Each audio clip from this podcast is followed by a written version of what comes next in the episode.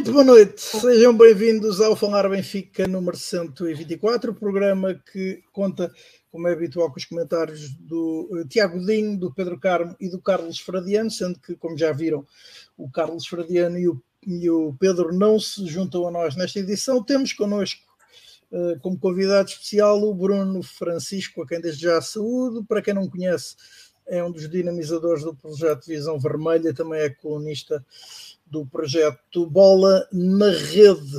Um, desde já. Ai, tem já agora, deixa-me só dar aqui uma nota. Tem, a conta, desculpa lá, está a interromper, oh, Rui, e tem uma conta no Twitter que, que vale muito a pena todos, todos que gostam de futebol acompanhar, e eu vou partilhar aí a conta, porque vale muito, muito a pena. Obviamente podem não concordar sempre com o Bruno, mas o Bruno faz claro. análise e justifica as, as suas análises de forma brilhante, portanto, pá, vale muito a pena seguir. E Hoje, tirando as coisas que estão na agenda, vamos pedir algumas análises em concreto. Sim, pronto, eu só vim aqui por isso, então vá, tchau, obrigado. Recordando o vídeo, por exemplo, de Jurasek, que foi das pessoas que mais, uh, que mais informou os benfiquistas, ou aqueles que pelo menos não conheciam, uh, o jogador que surgiu para colmatar a saída da Alex Grimaldo não apenas para combater, mas pronto, obviamente para ser. Vamos lá ver se ele combata. Exatamente. Uh, do Benfica, ora os temas uh, que são, um, iremos falar da análise à conquista do troféu do Algarve, sendo que o Benfica, uh, nessa prova de caráter particular, derrotou o Al Nasser por 4 bolas a uma, o Celta de Vigo por 2-0 e, entretanto, ontem perdeu por 2 bolas a 0 com o Burnley. Faremos também a antevisão do derradeiro encontro de preparação do Benfica. Será então domingo, a partir das 15 horas, em Roterdão, frente ao campeão holandês Feyenoord, a antiga equipa de Orsnes e também de Kokshu. Um, também comentaremos então já a marcação da uh, Supertaça, será uma quarta-feira, 9 de agosto, 20 e 45, a partir de Aveiro um, o jogo então frente ao Futebol Clube do Porto e com essa novidade o Benfica vai poder contar com David Neres para esse encontro, sendo que o TAD uh, de frio.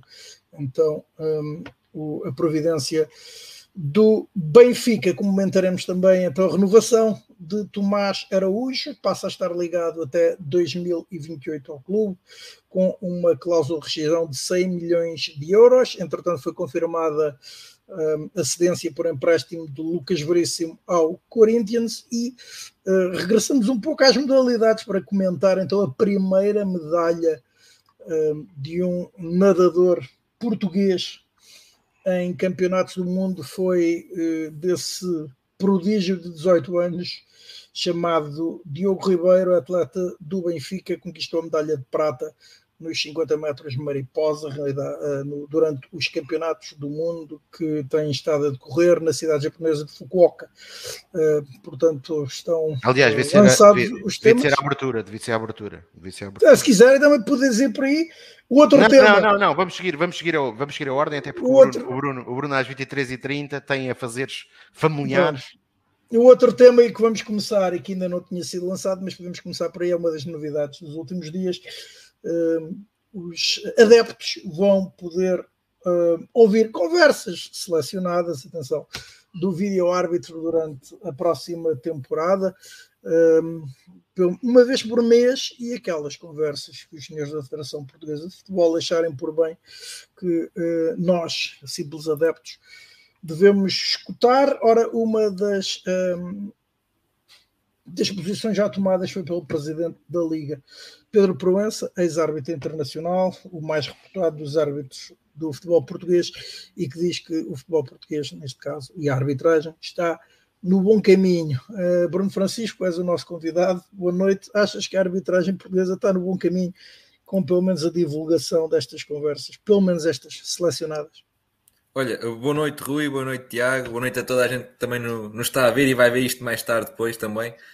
Pá, primeiro que tudo agradecer então a, a vossa introdução a, àquilo que eu vou fazendo. Epá, é, tal coisa, ninguém está aqui para, para enriquecer.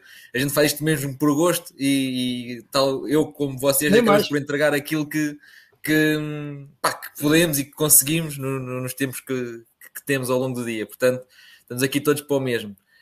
Pá, acho que relativamente a essa, essa pergunta, acho que é melhor do que nada. Um, ainda, não, ainda não está perfeito, porque lá está, é uma vez por mês, acho que é muito pouco. Um, ainda para mais são, são declarações ou conversas uh, selecionadas, ou pelo menos algumas conversas, como aquilo que foi divulgado. Acho que, é, acho que é curto, mas que é melhor do que nada e pode ser um passo na direção certa. Vamos ver o que é que isto vai dar. Um, mas acima de tudo poderá ser aqui um, um passo na, numa direção certa, já, já se está a fazer isto também um bocadinho naquilo do na, no, no, Mundial Feminino, sendo que lá, lá, até se ouve mesmo uh, no próprio estádio o porquê de, de, da justificação. Um, o Brasil já andava aqui a revelar os áudios de algumas decisões e estava a selecionar, por exemplo, as mais polémicas da, da jornada, ou pelo menos de alguns jogos, as, as decisões mais polémicas Pá, e Portugal agora vem, vem um bocadinho pronto, em, a, a correr eh, em busca. Portugal fez isso uma vez e acho que até foi num Benfica Portimonense em que só havia alguém a dizer aguenta, aguenta, aguenta, aguenta. e depois ficou. E, e, eles acabam por, por dizer um bocadinho disso, que é ao fim de não sei quantos anos, parece que agora já a ferramenta está dominada e que já há condições para. Eu percebo que haja um período de teste, mas quer dizer, ao fim deste tempo todo é que acham que Pá, não percebo, é, há coisas que eu não percebo. De qualquer das formas, é de ressalvar, acho eu, um passo na direção certa e não é completa transparência, mas pelo menos é, é vai nesse sentido. Vá.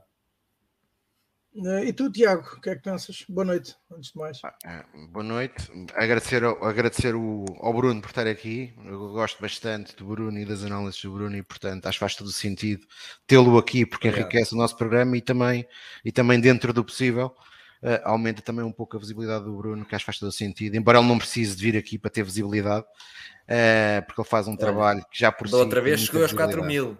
Mas agora já está acima dos 6, né? agora já está acima dos 6. Já, já, já, já. Uh, que queria também dar aqui uma nota, porque acho que é um tema muito importante, mais do que neste momento até os temas esportivos, evidentemente que a bola que entra na baliza é aquilo que é o nosso motor, é a, é a nossa combustão do, num clube como o Sport Lisboa Benfica, mas neste momento há algo que é basilar uh, e que está em discussão, que são os estatutos do clube, uh, e portanto hoje o Benfica Independente está a transmitir, uh, começou a transmitir às 21h30 ehm, uma entrevista que está a ser conduzida pelo Sérgio Engrácia e pelo João Tibério, com Raquel Vaz Pinto, que foi uma das pessoas que fez parte da comissão eh, de revisão estatutária. Portanto, quem não quiser estar a ouvir-nos aos três e a ver, pode, pode ir ao Benfica Independente. Quem quiser ver-nos a nós, pode amanhã ou pode quando quiser voltar, voltar, voltar, voltar a ver esse vídeo, mas não percam porque eu vou querer ver.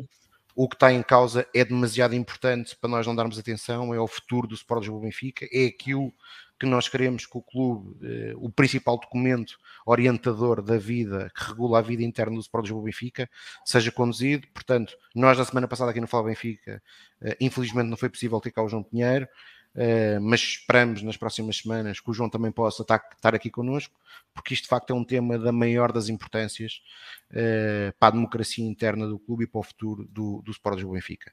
Respondendo diretamente à tua questão, epá, isso para mim até me ofendes com essa pergunta, embora eu perceba que tu o faças, e ofendes-me porquê?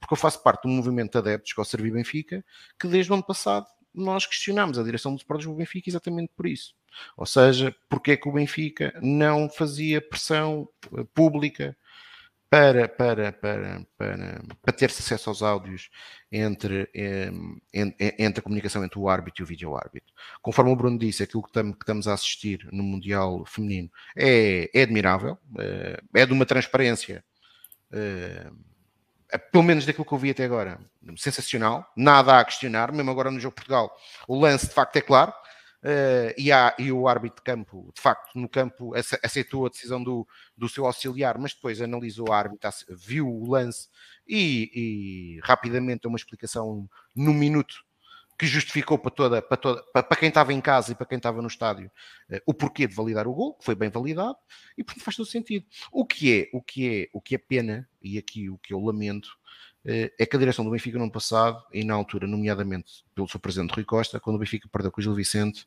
eh, Rui Costa eh, foi, foi dar uma conferência de imprensa a, a, colocar em causa a arbitragem e uma das coisas que levantou foi exatamente isso. E, mas infelizmente depois o Sporting Clube Portugal levou essa proposta uh, à Liga e o Sport Lisboa Benfica uh, na Liga votou contra. Uh, na altura veio-se com a justificação e muitos sócios, até por críticas de associados como eu e outros, que não entenderam o porquê do Benfica publicamente, através do seu presidente, ter dito que era favorável da divulgação dos áudios, depois chegar a uma reunião da Liga em que isso era tema e ter votado contra, veio-se com eh, legalidades, com estatutos, com isto, com aquilo que não se podia. A verdade é que se pode. A verdade é que se pode, e aquilo que eu defendia no ano passado é aquilo que defendo agora. Ou seja, ok, até poderia existir uh, motivos técnicos a nível da própria uh, possibilidade ou não da FIFA autorizar, na altura foi isso que foi, creio eu, até invocado, uh, mas as leis existem, não é para serem violadas, como é evidente, mas, é para ser, é, mas podem ser alteradas. E é isso que eu acho que o Sport Lisboa Benfica, em muitos temas, deve, deve bater-se para fazer. Um deles, a centralização dos direitos televisivos, que agora parece que uh, muita gente uh, é, foi o pioneiro, mas há um ano e meio, um grupo de sócios, eh, por acaso servir o Benfica, quando levantou esse tema, eh, grande parte daqueles que agora também são, também falam no tema, na altura diziam que era um não tema. Eh, ao final do ano e meio parece que já é, que já é finalmente um tema e que já está na agenda toda a gente. Eh, e, portanto, aquilo que eu acho, tanto num tema como no outro, é que o Sport Lisboa Benfica tem que ter uma posição firme daquilo que quer eh, e, não existindo regulamentos para que seja, seja, seja, seja possível fazê-lo logo, eh, devemos pugnar para lutar para que os regulamentos sejam alterados e convencer outros para estarem connosco nesta luta. E tenho pena que, neste caso em concreto, o Sporting Clube Portugal quer o queira, quer não, mas vai, é, é, é, em Portugal, verdadeiramente, nesta situação em específico, o clube que trabalhou para que isto fosse possível e que mais fez para que isto fosse possível. Eu gostava que fosse o Sport Lisboa Benfica, infelizmente não, não podemos dizer que, que, que, seja, que, seja, que seja essa a verdade. Sobre aquilo, e para, para, para terminar, sobre aquilo que foi comunicado esta semana, é, é mais uma singularidade do futebol português. Porque aquilo que nós ficámos a saber é que vamos ouvir algumas escuta, algumas, alguns áudios, não vamos ouvir todos, e portanto, isto é uma singularidade no futebol português, porque lá está. Quais são os áudios que vamos ouvir? De que jogos? Porquê? Sim.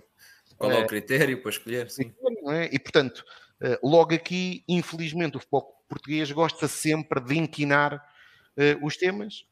esperemos que isto, a breve prazo, seja corrigido, ou pelo menos que os critérios sejam claros para todos, para percebermos que não há aqui, não há aqui tentativas de, de ofuscar, seja o que for, até porque nesta pré-época, e sem estar a querer falar um, de arbitragem já, um, mas já percebemos que um jogador que tem um enorme talento, porque tem um enorme talento, e foi uma pena ao Benfica não o ter contratado, quando aparentemente estava, teve tudo certo com ele, que é o Taremi, eh, que continua, além de eh, continuar a ter muito talento, a explorar outra qualidade nata que tem, que é de Outro talento. De também é um talento, também é um talento. Também é um talento, mas que é um talento que pena, porque há uns anos atrás, na Liga Portuguesa, e, e, copiando e copiando de outras realidades. Aliás, se eu não, se eu não me falho a memória, isso aconteceu pela primeira vez num campeonato alemão, uh, que era, foi o primeiro campeonato a introduzir e, e volto a dizer, espero não estar, não estar equivocado, mas creio que o primeiro campeonato europeu a, a introduzir a regra que os jogadores que claramente fizessem uma simulação grosseira para enganarem o árbitro eram posteriormente castigados. Eu recordo-me de um dos melhores jogadores alemães da década de 90, o Andreas Moller, que creio eu até que foi dos primeiros a ser castigados. Depois essa regra foi transposta por, por, por alguns campeonatos, inclusive ao nosso. Uh, e creio que neste momento impõe-se que volta a acontecer, porque aquilo que o Taremi mesmo ontem fez num, num jogo particular é, não é admissível num jogador profissional e, e, nem, nem, nem é abonatório para a qualidade de facto que é muito o Taremi tem, ele não precisa daquilo. Ele já tinha feito o ano passado frente ao Mónaco, no jogo da apresentação às sócios. Não precisa daquilo, é uma pena. Pronto, aquilo já está, aquilo já é dele, sim, aquilo já é dele. É, mas, tem, mas tem vindo a piorar, pá. Agora acho que já é várias vezes por jogo em todos os jogos. Hum, acho que se vem intensificar muito, pá. É, ele, ele, neste momento aquilo já, já deve estar no, no, no sangue, aquilo já. O gajo vê o guarda-redes, vê a bola. Como é que eu vou fazer aqui um ensaio para a piscina? Yeah. Mas pronto. É incrível, é incrível. Sim. É, ainda por cima o José Sá já sabia o que ia e portanto ele até se encolheu sim, sim, sim, isso, isso, isso, é notório. É verdade, isso é notório. Até porque foram colegas, não é? Exatamente, por isso, como eu disse, ele já sabia o que ia. e, portanto, sim. Um, Bruno, agora regressando a ti, regressando ao Sport Lisboa e Benfica, que balanço fazes da, daquilo que tem sido a pré-temporada atualmente? Olha, acho que acima de tudo, uh, epá, uh, o, o Schmidt tem esta, tem esta política de meter uma, uma equipa em cada, em cada parte. Uh, nunca dá para tirar grandes conclusões, porque claramente a da primeira parte vai ser sempre tirando aquele, tirando aquele dia em que ele trocou e pôs a da segunda na primeira parte, mas por norma. a da primeira parte vai ser sempre aquela que joga mais, a que marca os gols, a que, a que faz o brilharete, e depois a segunda vai ser aqueles que nunca vão jogar juntos, vai ser os suplentes, alguns dispensados. Portanto, nunca ficamos muito com a ideia do real talento uh, uh, da equipa da segunda parte, porque uma coisa é, é, incutir um deles numa equipa onde está Di Maria, Coxu, uh, António Silva, etc. Outra coisa é incuti-los numa equipa de segundas linhas e, e, o próprio rendimento fica afetado. Mas pronto, é a maneira do, do treinador trabalhar. Queria só ressalvar aqui, era aqui uma, por exemplo, o jogo do Burnley ontem, né, correu, correu menos bem para, para o Benfica, mas foi um teste muito interessante. Uma equipa que está com a preparação mais, mais à frente, uma equipa muito competitiva, muito organizada, pressionava. Ou seja, eu acho que representou um bocadinho tudo, tudo o que era hum, dificuldades que o Benfica tinha a época passada, que era quando nos pressionavam alto, quando o jogo era mais físico. Quando... Pá, e, e, e, acho que acabou por ser um bom teste. Uh, um, o próprio Celta de Vigo, também muito organizado, defensivo, muito fechado lá atrás. Quando a gente, no ano passado, mastigamos vários jogos quando apanhamos adversários assim. Portanto, acho que houve aqui um bom planeamento de, de adversários. Um, pá, e espero que agora acabe a pré-época bem, porque é importante antes do jogo da, da, da, da Supertaça. Acho que acaba a pré-época. Uh, esperava muito que, que, acabasse bem a pré-época, uh, agora em, em Roterdão, com, com o Feyenoord. Um, porque é um, vai ser um jogo aberto, creio eu, porque é, é o jogo da apresentação deles, é um, eles próprios têm um jogo muito, muito positivo muito ofensivo, portanto uh, estou à espera de um, de um bom jogo. Pá, depois há, há como tudo, uh, e acho que a gente não, não adianta estar já a falar, porque vamos, vamos falando também agora ao longo do programa, mas vai, há aqui malta que se está a destacar, há outros que não se estão a destacar e há outros que não contam totalmente. Pá, e, e eu que não sou um, ehm, pá, um super fã do Tiago Oveia, esperava que o Tiago Oveia tivesse minutos, pelo menos. Pelo menos para ter uma oportunidadezinha, estás Verdade. a ver? Só teve no segundo jogo. Pá. Foi contra o Southampton, acho não, não, no segundo jogo, não, no primeiro, no primeiro. No primeiro. E jogou na posição do Rafa, ou seja, eu foi um teste, tipo, imagina, na linha não dá que está aqui o Neres e Maria. Maria. Vamos fazer um teste no meio. Não deu, caga. É, é, foi um é, bocado é. assim. Foi um bocado assim. Olha, um, e sobre uh, os, as aquisições, às vezes eu não lhes chamo logo reforços, porque às vezes não reforçam nada. Sim. O que é que, um, o que, é que tu tens achado deles? Uh... Olha, o, o Coxu acho que é, é, é, é, realmente um grande jogador. Um, não nos podemos é, é iludir, estávamos há bocadinho aqui em off a, a, dizer que é, não é o Enzo, ou seja, principalmente a nível defensivo. Um, se calhar vai ter mais gols que o Enzo, se calhar vai ter mais assistências, porque o Enzo realmente não tinha grandes números nesse sentido. O Enzo chega e faz dois ou três gols naquele arranque e depois não, não faz mais. Um, e, e, o Coxu, se calhar é um jogador que chega mais à frente, aparece lá mais à frente, uh, uh, arrisca mais no remate, bate livres ofensivamente acho que, e na construção e ofensivamente vai acrescentar mais.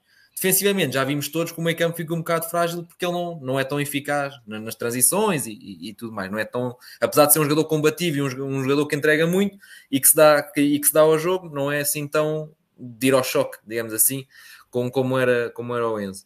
Depois tens o Di Maria, pá, o Di Maria, lá está. Uh, uh, ontem faz um jogo apagado, mas tem pormenores que a gente diz assim, isto resolve um jogo, em situação normal isto resolve um jogo uh, um toque daqui, um toque, um toque de calcanhar que isola um colega, um, epá, é, é, genial e acho que o Benfica tem muito a ganhar com este ano do, do Di Maria. E nota-se que ele está muito feliz no Benfica, epá, isso é que me fascina, é que ele vem para aqui, uh, não sabemos qual é que vai ser o rendimento dele daqui para a frente, mas nota-se que ele está genuinamente uh, contente, está, está farto de partilhar histórias com já, já plenamente in, in, integrado uh, no grupo, epá, isso é, é, é, é muito bom de se ver. E o, e o Jurasek, ou, ou Jurasek, ainda não, ainda não percebi muito bem como é que aquilo se diz, mas vou, vou assumir que é Jurasek à moda da antiga Jugoslávia. Mas. mas Parece que é. É, é, epá, é, é, esse é o que me deixa mais reticências, porque lá está, conseguimos ver que ofensivamente ele tem muita velocidade, tem força nos duelos, é alto, coisa que o Grimal não era. temos estas vantagens, mas depois temos as outras que é, ele há um ano e meio estava na segunda Liga da República Checa, portanto estamos a falar de um patamar competitivo que ele nunca viu.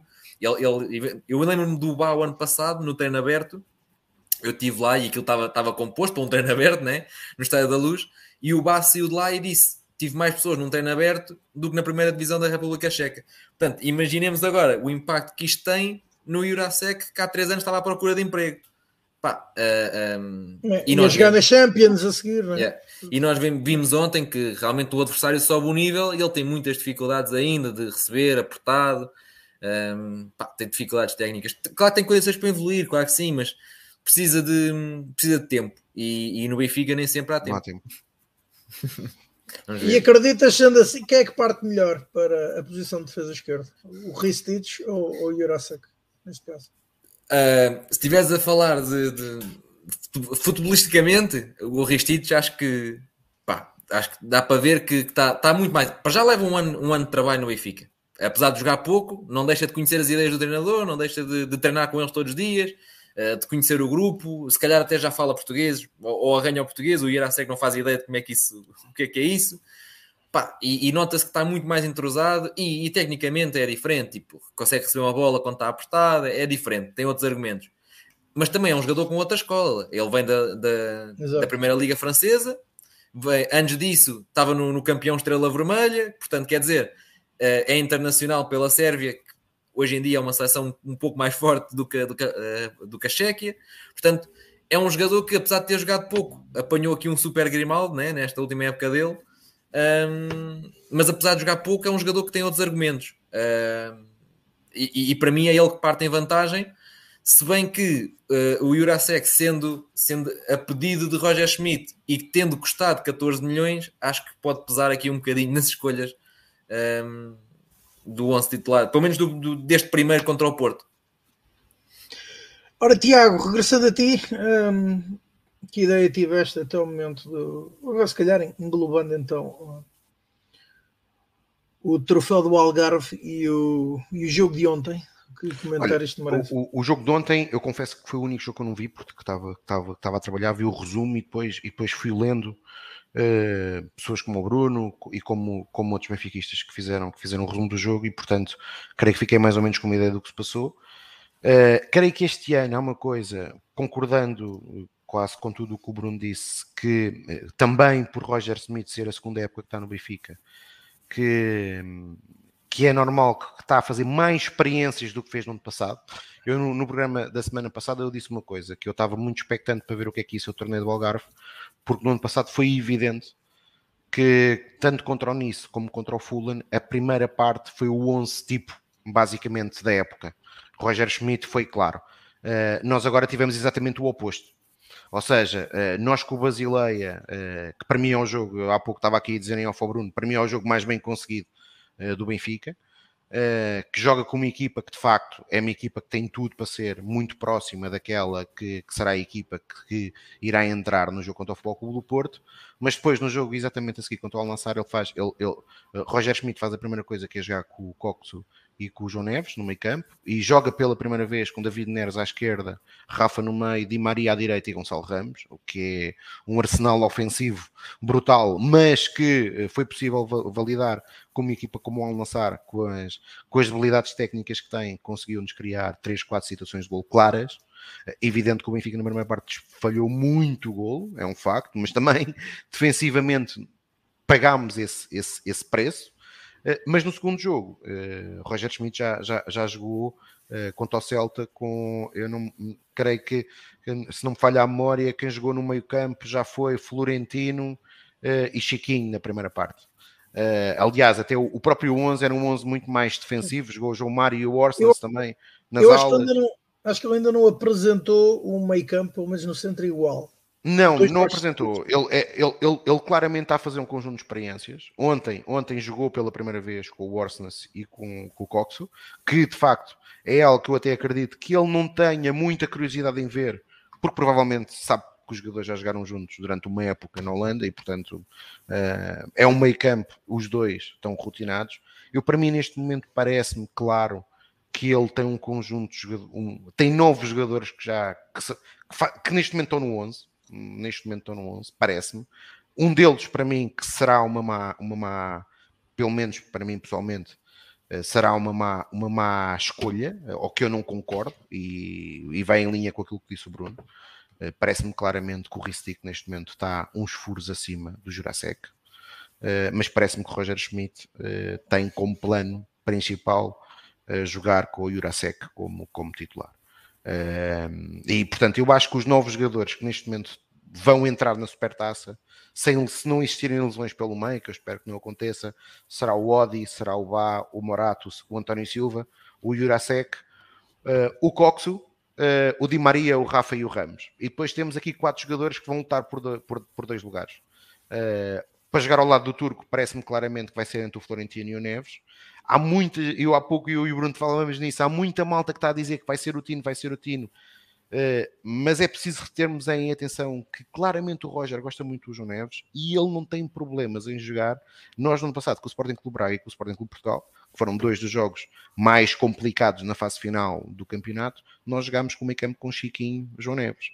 Portanto, eu não me admirava que a opção pudesse ser João Neves. Portanto, não acho que o Florentino seja assim tão favorito.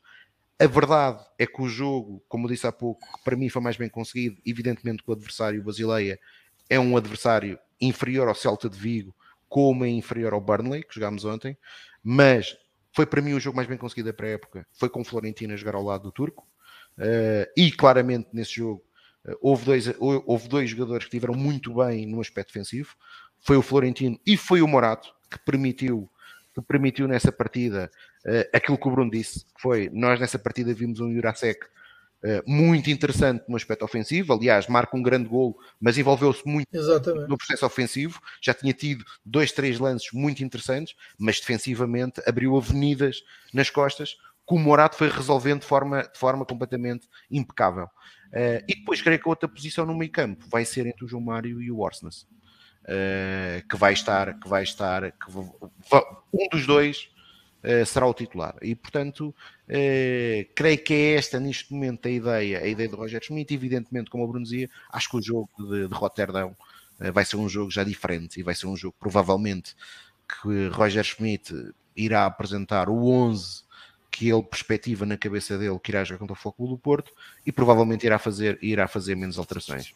E de resto, a época, é, é, é, um pouco aquilo que, já falámos há pouco, que é, há jogadores que claramente nós sabemos que neste momento já não contam, uh, o Meite, pronto, esse era um atleta que nós sabíamos, em princípio, que nunca ia contar, mas claramente Paulo Bernardo e Martineto foi-lhe escrita a sentença agora no Algarve, que nem foram, e, e Tiago Veia, parece-me que também o Benfica terá que encontrar uma solução, uh, para, para Tiago Gouveia. Não faz sentido, não faz sentido o Tiago Gouveia, uh, a não ser que saia alguém, a não ser que saia alguém, Sim, não faz até porque ele renovou. Exato. Uh, portanto, não faz, não faz muito sentido o Benfica, o Benfica manter Tiago Gouveia para ele não jogar nestas idades. aliás, nós dizíamos isto em off há pouco do Samuel Soares. Uh, e nas outras posições também para mim é o, mesmo, é o mesmo sentimento. Não me faz sentido que estes miúdos estejam, estejam no plantel para, para não jogarem. Uma coisa é estarem no plantel para poderem ter um contributo importante, como claramente parece-me que o Tomás pode ter, uh, e, é, e é além de ter qualidade, é neste momento claramente uma das opções para o centro da defesa, e nós sabemos que Roger Schmidt nisso é, é muito coerente. Foi, foi o no ano passado com o António Silva, uh, quando, quando o António teve a oportunidade e agarrou o lugar, ele não hesitou em apostar no António, Uh, agora o Tiago Veia com o número de opções que claramente o treinador prefere à frente, uhum. à frente dele, uh, não me faz sentido. Aliás, existia aí um rumor, estamos, estamos na época dos rumores, não é? Que, que eu disse logo que eu, que eu não acredito em nada disso, que era no potencial uh, regresso de João Félix, que estaria pensado dentro do Benfica fazer João Félix e Hugo Félix, que é o, o seu irmão mais novo, uh, no plantel principal. E para, mim, logo... melhor, para mim, o, melhor rumor foi o Sádio Mano. O Benfica estar, estar interessado no Sádio Não, certo, mas, mas, sobre este rumor do Hugo Félix, é sobre este rumor do Hugo Félix, eu para mim é simples que, isso, que isto não tem veracidade nenhuma. E não tem veracidade nenhuma por uma coisa muito simples. O Benfica deixou o Félix ir ao europeu e não deixou ele Sheldrup. Portanto, Roger Schmidt claramente não quis, até pode gostar do potencial do Félix, não sei, não, não falo com o Roger Schmidt, mas não quis queimar etapas. Não quis queimar etapas, enquanto no caso de Sheldrup é evidente, parece-me, e parece daquilo que tem sido as opções, que é um jogador com quem ele conta. Com quem ele conta. E termino falando nos nórdicos, acho que o Benfica tem um problema sério nos avançados. Sério porquê? Porque neste momento o Benfica uh, vende, e isto nós sabemos como é que funciona também a estrutura do Benfica há muitos anos. A estrutura agora é um bocadinho diferente daquela que existia com o Luís Filipe Vieira, mas muitos continuam lá e continuam a ter exatamente o mesmo tipo de, de metodologias. Portanto, é evidente que o Benfica estava a pensar fazer um bom negócio com Gonçalo Ramos. Acho que esse negócio tem pernas para avançar com, com desde que caia a primeira peça do dominó e pode ser um, um Mbappé no PSG ou pode ser o Kane uh, no Tottenham. Mas o Benfica, se Gonçalo sair, tem um problema grave porque Musa é uma boa alternativa, mas não dá aquilo que Gonçalo Ramos dá ao coletivo do Benfica, e Tengsted parece-me claramente neste momento um peixe fora d'água uh, neste coletivo, ao contrário Sim. do Sheldrup, que parece-me que de facto, se Roger assim o entender, pode ser uma solução. Agora, Tengsted não me parece que seja neste momento uma alternativa credível uh, para o Benfica, e portanto, uma potencial saída do Gonçalo Ramos vai-nos trazer problemas sérios naquilo que é, que é, que é o nível o, que foi o nível habitual da equipa do Benfica no passado. Ora, eu vou aqui a minha, dar aqui a minha colherada e a questão, e precisamente o Tankstead. Um, eu acho que era ele que devia ter sido emprestado e não o Henrique Araújo. Mas, uh, mas se calhar, se calhar, gostava de saber a vossa, a vossa opinião a esse respeito e já li um, uns quantos comentários, também aqui na nossa caixa de comentários, que havia que um, a, posição de, direito, de, lateral direito continua deficitária, que o Benfica de facto uh, precisa de outro guarda-redes que se não for do mesmo nível de Vlaco Dimos que seja melhor. tem que ser melhor, não é? E que acaba de precisar de continuar a precisar de mais um ponta de lança. Concorda, Bruno, agora? Sim, sim, acho que sim. Um, concordo com, com, com isso tudo. Um, o Tengsted, um, eu não o acho tosco, não o acho mau jogador. Uh, ele tem por nós volta e meia interessantes. Aliás, ele é um jogador, é muito parecido com o Jurasek, por exemplo. Ele estava a jogar a segunda liga da, da Dinamarca, vai, vai, vai para o Rosenborg, marca 15 golos. Parece-me parece aqui uma questão de oportunidade e, e, ele chega lá, faz 15 gols em 14 jogos, ou 16 gols em 15 jogos, ou assim, e é, brutal, assim, é brutal. vamos agarrar, vamos agarrar, pá, logo, logo se vê. E agarrou-se, só que eu, eu, acho muito parecido, um, e era assim que ele jogava no Rosenborg, era com dois avançados, e havia um que era mais fixo, uma espécie de Cardoso e Lima, ou de Cardoso e Rodrigo, e ele era aquele que andava por ali. Só que o Benfica não, não tem esta posição em campo. O próprio Rafa é diferente, baixa para ligar, é diferente é mais, é mais vertical do que horizontal, digamos assim. É, exatamente. Pá, e o Benfica não tem esta posição. E, ou seja, acabamos por, por, por agarrar um, um talento nórdico que estava a despontar naquele momento, mas que não se enquadra no nosso contexto. E o próprio jogador acho que sente isso e está numa falta de confiança enorme, parece que se atrapalha sozinho. Pá, não é normal um gajo quando chega a este patamar competitivo atrapalhar-se e querer tanto e ser e, e acabar por fazer tudo mal. Pá, acho que sim, acho que se podia. Agora emprestar, já passamos de precisar de um avançado para dois. A troca com, com o Henrique Araújo também percebo, uh, eventualmente também a faria. Uh, não sei o que é que se passa ali uh, com o Henrique Araújo, porque realmente toda a gente lhe apontava um, um se calhar um, um, futuro até maior do que o Ramos a certa altura, e depois chegamos a um ponto em que ele começa bem, ele, mar... ele é que ele marcou na Liga, ele marcou na Liga dos Campeões, Pai, depois saem a jogar pouco, ok? E, e, e, em janeiro até se percebia do estilo: olha, ele está a marcar alguns gols nas poucas oportunidades, então vamos dar minutos. Só que o empréstimo corre mal e depois, quando vem, é outra vez recambiado sem, sem sequer se poder mostrar, digamos assim. Epá, deixa, deixa ver o que é que o rapaz dá. Não, não, tipo, não, não, teve, não teve aqui a oportunidade.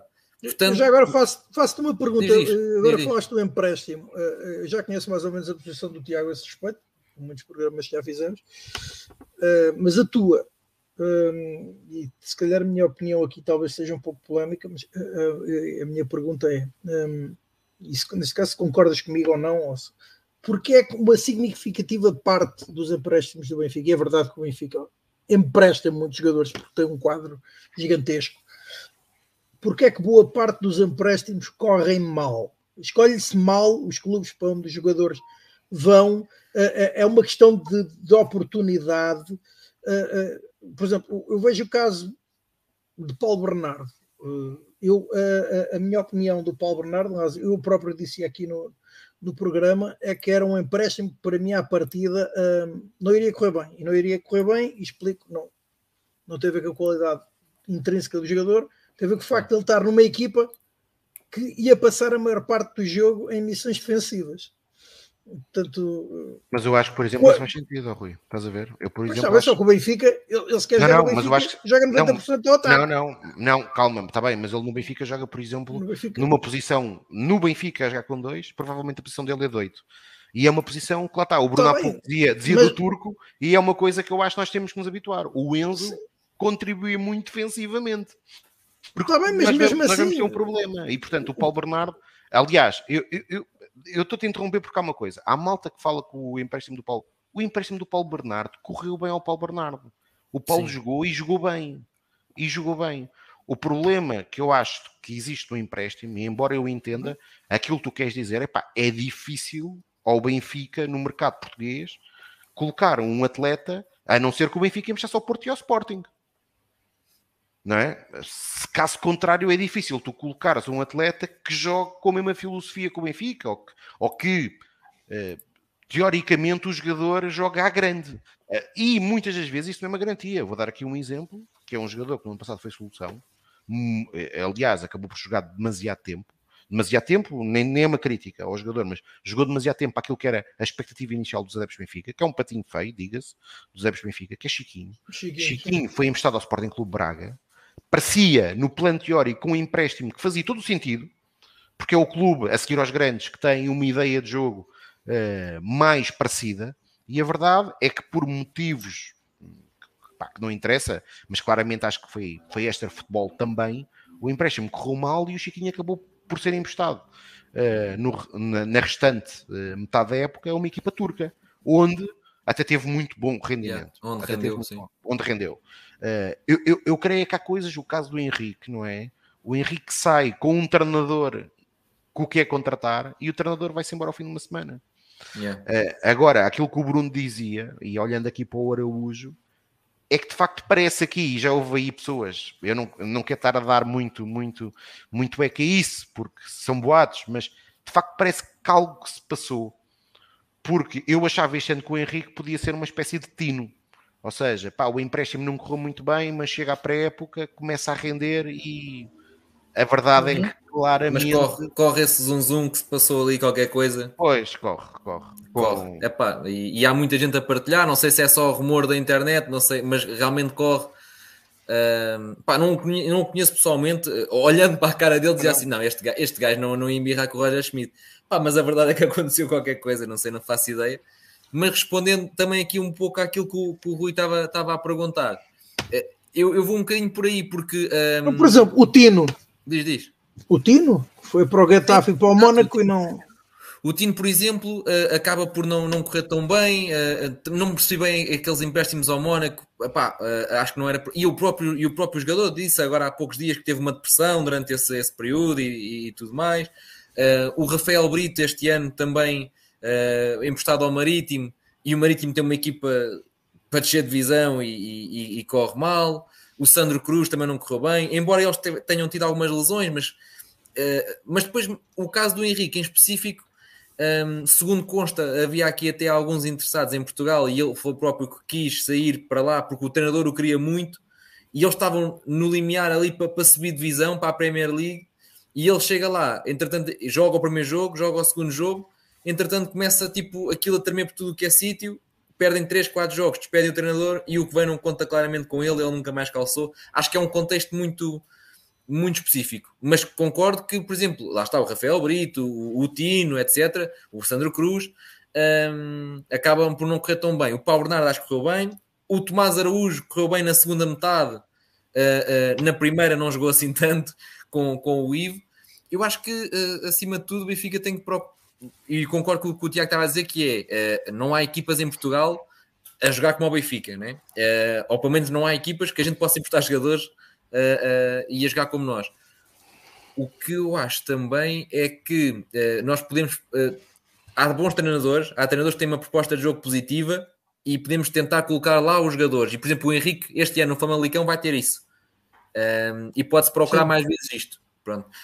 Por exemplo, o Tiago Gouveia Uh, eu não sou, não sou um super fã do Tiago Oveia, mas por exemplo, ele está muito bem naqueles primeiros seis meses no Estoril, onde carrega um pouco a equipa às costas. O Estoril também está bem com o Nelson Veríssimo. Entretanto, aquilo começa a afundar. O Nelson Veríssimo sai, vem, vem o, o Ricardo Soares, aquilo não melhora e safam-se ali à última. Mas é, lá está, é um jogador que quando a equipa estava top, ou como diz o Ronaldo, top, top. Teve sempre lá em cima ele teve lá em cima, quando a equipa afundou, ele afunda com a equipa. É um bocadinho como o Chiquinho também, no fundo. É aquele perfil que é: se estão todos bem, eu também estou. Mas se, se, a coisa está torta, não sou eu que vou mudar isto. Um, epá, e eu acho que, sinceramente, não, não há assim muito espaço para esse tipo de jogador uh, um, no Benfica. Ainda para mais numa situação onde tem ali o, o, o Neres e onde tem, onde tem uh, Di Maria. Pá, depois é assim, depois pode aparecer Shelder, pode aparecer Rafa Guedes, é pá, quer dizer, uh, existem muitas opções e mais vale, mais vale emprestar. Mas acho que opá, não, não, não consigo dizer que é um padrão. Acho, que pode ser por o Benfica ter jogadores em excesso e, portanto, há uma grande probabilidade de muitos deles não Sim. ter o tempo de jogo que se pretende. Ou, não, também não esqueces de uma coisa, abaixo. Rui. No ano passado, e há limites aos empréstimos. Coloca, é? Há limites. Sim. No ano passado já não se coloca. Agora, há coisas aqui, por exemplo, concordando com tudo o que o Bruno disse, eh, mas olhando aqui para mas coisas. Se não, se não, me engano, não há limites para o estrangeiro. Não, não, há, há limites. Tu neste ah, a FIFA tem 6, acho eu. 6. 5 ou 6, 5 ou 6, acho eu. Existe é só uma. Existe não é 6 só, só para o mesmo campeonato. Não, não, não. Não, não existe o limite da FIFA e o limite nacional cá. Nacional, existe... sim. Aliás, cá o grande limite que existe é só podes emprestar um, clube, um jogador por, a cada clube. Antigamente podias emprestar vários, agora só podes emprestar pelo Sim. menos um. Sim. Pois o é. limite que está a ser feito, acho que é o limite da FIFA. Acho que é o limite da FIFA já que está a ser feito. Calhar. São para aí seis, se calhar. É, seis ou oito. Clube, assim. Eu acho que o que depois o que muda é a possibilidade, ou seja, no nosso caso, os jogadores, os atletas que estamos a falar, alguns deles, se calhar, já não se vão aplicar para o ano, mas, por exemplo, um empréstimo de um Rafael Rodrigues, estou aqui a mandar para o ar, se calhar ainda conta como um jogador oriundo da formação, acho que podem ser emprestados. Acho que há uma regra que permite. Sim, acho que é o sub-21 da formação, acho que são, podem ser emprestados assim. Podem ser emprestados, não é? Pronto. Sim. Uh, mas olhando para, uh, e, e, dando um exemplo com o Bruno, com o Bruno eu até estava, estava a ver agora, os, do, os dois empréstimos mais bem sucedidos, claramente olhando para o como geral da época, é do Tiago Oveia e é o do, do Tomás. Eh, mas o Tiago, eh, e depois lá está, isto é importante o contexto, como o Bruno dizia bem, o Tiago apanha um treinador que já o conhecia, eh, Nelson Veríssimo, que veio com ele do Benfica, portanto, claramente ia ser aposta. O Tomás é emprestado exatamente na mesma altura, só que é emprestado a um Gil Vicente que está naquele preciso momento a disputar as pré-eliminatórias da Liga Europa. Ou seja, em que chega já com metade da pré-época feita, porque o Gil Vicente teve, exatamente como o Benfica no ano passado, que começar mais cedo, e portanto é natural que o treinador que lá está diz: é pá, este gajo pode ter muita qualidade, mas eu não o vou pôr a jogar. Porque tenho aqui um coletivo que já está, que já está construído. Há por acaso um vídeo no ano passado do Tomás, que já não me recordo quem é que fez, mas que está muito bom, que é o Gil Vicente apanha, apanha na eliminatória europeia, na última, apanha o Aze Alcomar, uh, que são goleados e coincidência ou não, o Tomás está a fazer uma exibição muito, muito, muito, muito boa. Uh, o Gil Vicente está a perder por um zero e o Tomás sai lesionado. Depois o Tomás teve esse, teve esse, teve esse handicap, é. sai lesionado nesse jogo aos 70 minutos e o Gil Vicente acaba por lá por 4-0. Uh, obviamente que foi uma, foi uma coincidência, mas, mas, mas, lá está. Há muitos contextos no, no, empréstimo de um jogador que eu acho que o caso do Rafael Brito, como o Bruno dizia, era, era um jogador que tinha tudo para no Marítimo, num clube sem um grande plantel para jogar, mas as lesões impediram-no. Agora, e respondendo diretamente à tua questão, Rui, para mim não faz é muito sentido, mas acho que o Benfica durante muitos anos viu isso, acima de tudo, é como um negócio, é tu emprestares um jogador ao Mónaco. Eh, embora eu entenda que o Benfica, quer dizer, eu entenda que na perspectiva de quem faz o empréstimo, no racional de quem dentro do Benfica acha, acha isso aceitável, é que o jogador, se mostrar, vai ficar e vai ser vendido, como aconteceu com o Jota. como Sim. aconteceu com o Jota, e acho que foi o que se pensou com o Tino, e aliás, no Mónaco, nós se nos recordarmos, aconteceu com aquele que ainda hoje é o melhor lateral esquerdo do mundo. Exatamente, é verdade. mas o, mas o, e, com o Bernardo Silva? Sim, sim. E, e, o Benfica tem, tem conseguido, por exemplo, até mesmo com Cancelo? empréstimos. E o João Cancelo. O Benfica tem conseguido, até com empréstimos, eh, até mesmo quando se quer desfazer do jogador, tem conseguido colocar eh, mais ou menos, por exemplo, Seferovic, é aquele empréstimo que já sabes que não vai voltar, mas pá, e arranja-se solução para ele. O próprio Lucas Veríssimo agora é aquele empréstimo que não vai voltar. Pá, ou se voltar é para ser outra vez enviado. Pá, e, e, e, eu acho que o Benfica tem arranjado boas soluções acima de tudo. Oh Bruno, este comentário aqui do Vitor Pimenta é um comentário muito interessante quando nós olhamos para a formação. Pelo menos a minha perspectiva que é, há miúdos, e lá está, isto, às vezes, às vezes a malta olha para a formação e depois às vezes tem, tem aquela ideia. Para já, eh, até no Benfica, nós, nós somos aquele clube, passamos do 8 para 80, não é? Uh, nós continuamos, nós estamos a falar isto em off, mas é aquela velha máxima. O Morato e o Ramos, muitos benfiquistas não servem, quando estamos a falar de miúdos com 22 anos, já com provas dadas na equipa principal, com números muito interessantes, em momentos decisivos, de pressão. O Morato, recordar que há dois anos na, na eliminatória com o PSV, uh, é decisivo. E o Lucas Veríssimo, por exemplo, que de facto tem uma qualidade brutal, um jogador experiente, em Eindhoven, comprometeu a eliminatória. Felizmente a equipa conseguiu aguentar os 60 minutos, mas pronto, a malta tem essa memória e, e não perdoa o Morato e não perdoa o Gonçalo Ramos. Mas, mas, depois há estes casos interessantes, que é o Penetra, que é, acaba por ser dispensado do Benfica, e que lá está, vai para um contexto menos exigente do ponto de vista desportivo, mas onde joga, onde joga, e agora acaba por, acaba por ser agora internacional sub-21. Aliás, acaba ao lado do Tomás Araújo, que para mim o Tomás tem muito mais potencial que o Penetra, mas o, o Penetra acaba por ser o titular absoluto na seleção de sub-21 e agora acaba por ser vendido a uma equipa de bom nível como o Alkmaar. Sim, e, o, e o, o, próprio, o próprio Tiago Oveia, por exemplo, estavas a dizer e bem, que é o, o empréstimo dele acaba por resultar por ele ir trabalhar com um treinador que, que já o conhecia bem. Porque, por exemplo, o Tiago Oveia um, no Benfica, no, ou no Benfica B, uh, nunca foi aquele. Uh, nunca, ou seja, ele no Benfica B, tirando a última época do Benfica B em que ele faz 10 golos, com lá está, com o Nelson Veríssimo. Veríssimo, exatamente. Tirando essa época, ele nunca foi um goleador, ele tinha uma média de dois golos, três golos por época. Nunca foi aquele que se dissesse assim: este é o próximo grande a sair para, para a equipa até porque ele estava numa geração em que tinha, em que tinha o Umar em Baló, por exemplo, tinha o Henrique Araújo, uh, tinha o Ronaldo Camará, portanto.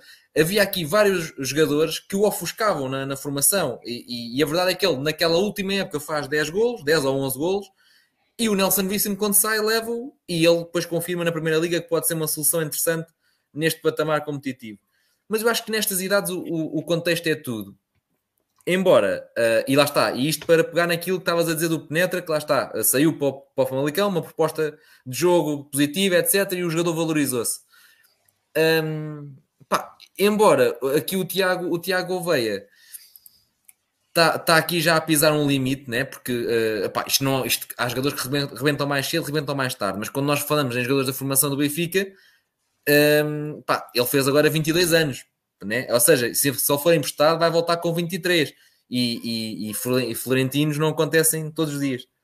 sim, sim, não, eu acho, já eu acho que o Gouveia, até porque há uma coisa, não é? Partindo do princípio que tudo vai correr bem, e eu espero que tudo corra bem, uh, é, é, é, o Roger Schmidt tem contrato até 2024.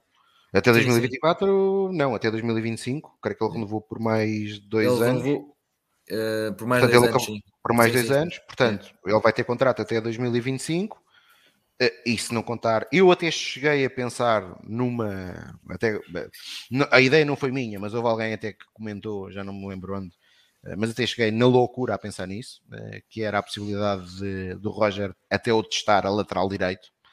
Uh, mas a verdade é que o Roger não, não abriu essa, essa, essa oportunidade e, portanto, parece-me difícil que com o Roger Schmidt do Benfica e dada esta pré-época, dada esta pré-época em que ele não contou, Uh, oh, Tiago, e tu tens, tens, o exemplo de ontem. Ontem o Roger Schmidt ele, ele faz, fez como fez sempre: uma equipa na primeira, uma equipa na segunda. Como saiu o Lucas Veríssimo, faltava-lhe um jogador. Falta quem? Falta um defesa direito. Pá, como é que eu vou Pá, vou testar. Olha, este gajo, médio, médio direito, não tem hipótese. A 10, testei na, na, na Inglaterra, com o Southampton, não gostei. Pá, está aqui uma vaga a defesa direito, vou testar. Não, vou pôr o João Neves. Pois, é Pá, ele riscou, não. ele ontem riscou o mesmo, tipo, acabou. Sim, sim. Acho, aliás, no caso, no caso do governo, aliás, falava-se no caso, isso foi uma notícia que se eu até creio que foi esta semana, eh, e que eu creio que o Benfica poderá estar, estar, estar, estar, estar aceitar esse negócio e parece-me que possa, para mim faz, pode fazer sentido. Uh, que é no caso do, do, Tiago e no caso do Paulo Bernardo, o Benfica aceitar uh, até abdicar dos jogadores, ficando com uma partilha do passe. Sim, acho que ficando sim. com uma partilha do passe. Sim, sim, e o Paulo Bernardo justifica-se porque já viu que não, pá, não vai contar e não, não vale a pena. Estamos a arrastar uma situação que não vale a pena. Sim, sim, e para mim o mais importante é arranjar já uma solução para eles neste momento, porque sim, sim, sim. quanto mais tempo eles estiverem no Benfica, pior vai ser para eles, até, até para jogarem nos clubes para onde eles vão. Claro, claro. E daquilo que já se viu, João Vitor pode ser uma opção para o lateral direito? Pá, na minha opinião, não. Uh, como central, poderá ser uma, uma, uma opção. Uh, não sei se ele está disposto a ser o quarto central, até porque nós sabemos qual é que é a dupla preferida do Roger Schmidt e sabemos que o Morata é o, é o preferido, sendo o terceiro. E caso falte uh, o central pela esquerda ou pela direita, vai ser sempre o Morata e o outro é que se vai ajustar. Portanto, não sei se ele vai, se ele vai querer ser o, o quarto uh, central e, e ao quinto, ao assumindo quinto, que o, Tiago, ao, ao, ao, ao, quinto que o Tiago, se, se o Tomás uh, ficar, sim. Mas Tomás, sim, exato. Sim, é mas por exemplo, uh, acho que ele até pode ser emprestado ou, ou, ou, como é que a gente ou emprestar o Tomás, indiferente, indiferente. Mas não sei se ele quer ser essa opção de sombra. Acho que ele não quer isso outra vez, prefere, prefere jogar mas sempre a central. Uh, uh, epá, a defesa de direito, uh, se é para adaptar a alguém que depois não dá profundidade, chega lá à frente, manda um cruzamento quando ainda está a meio da rua, não dá largura à equipa, epá, para isso tinha ficado com o Gilberto. Não, não, não vou, para estar a trocar o Gilberto para estar coxo na mesma, não vale a pena. Epá, uh, acho que não vale a pena. Não, e depois ficava Gilberto, sem sombra de dúvida. Sim, não, não vale a pena. Vale a pena. É, porque, aliás, nós falamos muito mal do Gilberto é, a, a determinada altura na, na, época passada. Para mim, até com algumas responsabilidades de Roger Schmidt. É, e isto é algo que eu creio que este ano, mesmo tendo mais soluções, vamos confirmar ou não. Mas claramente no ano passado, ele houve ali um momento no início da época que geriu uh, a inclusão de Bá na equipa. Bá não entrou logo de.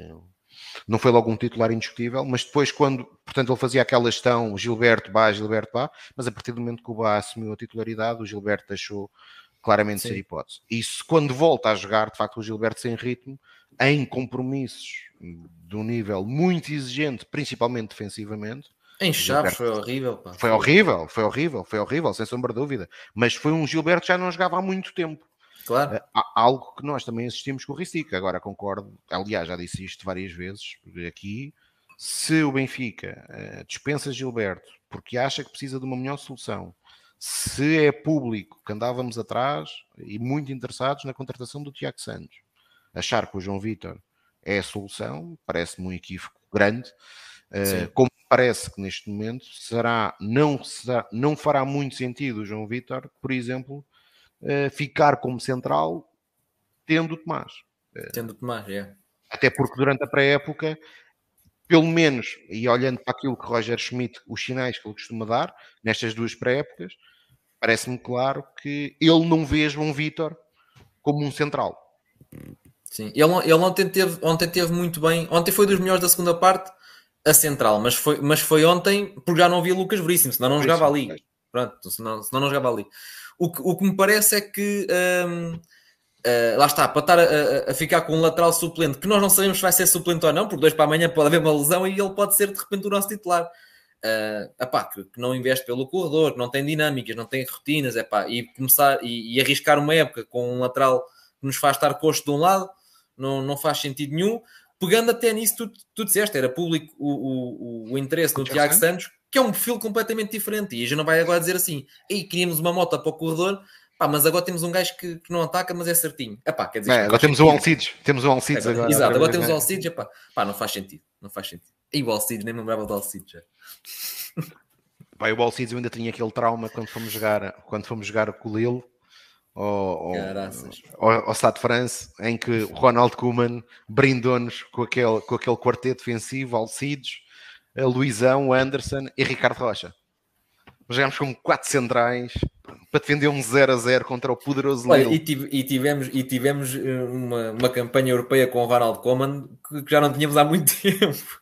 Epá, tínhamos, mas, mas, pronto, eu. eu e és ele pelo Barcelona, epá, e podias não ter sido, aquilo foi muito à pele, caraças. Bah, foi, foi, mas eu, eu, eu aí sou sempre, pá, tento ser sempre racional, ou seja, festejei todas, todo, todo, todas as vitórias do Benfica, mas acho que a nível de jogo jogado, acho que há um ah, grande sim. momento. Acho que há um grande momento, há uma grande noite, que é a noite contra o United. Porque aquela noite, com o Benfica, com N baixas, Coquinha não conseguia marcar pontapés de baliza. O Coquinha não conseguia marcar pontapés de baliza.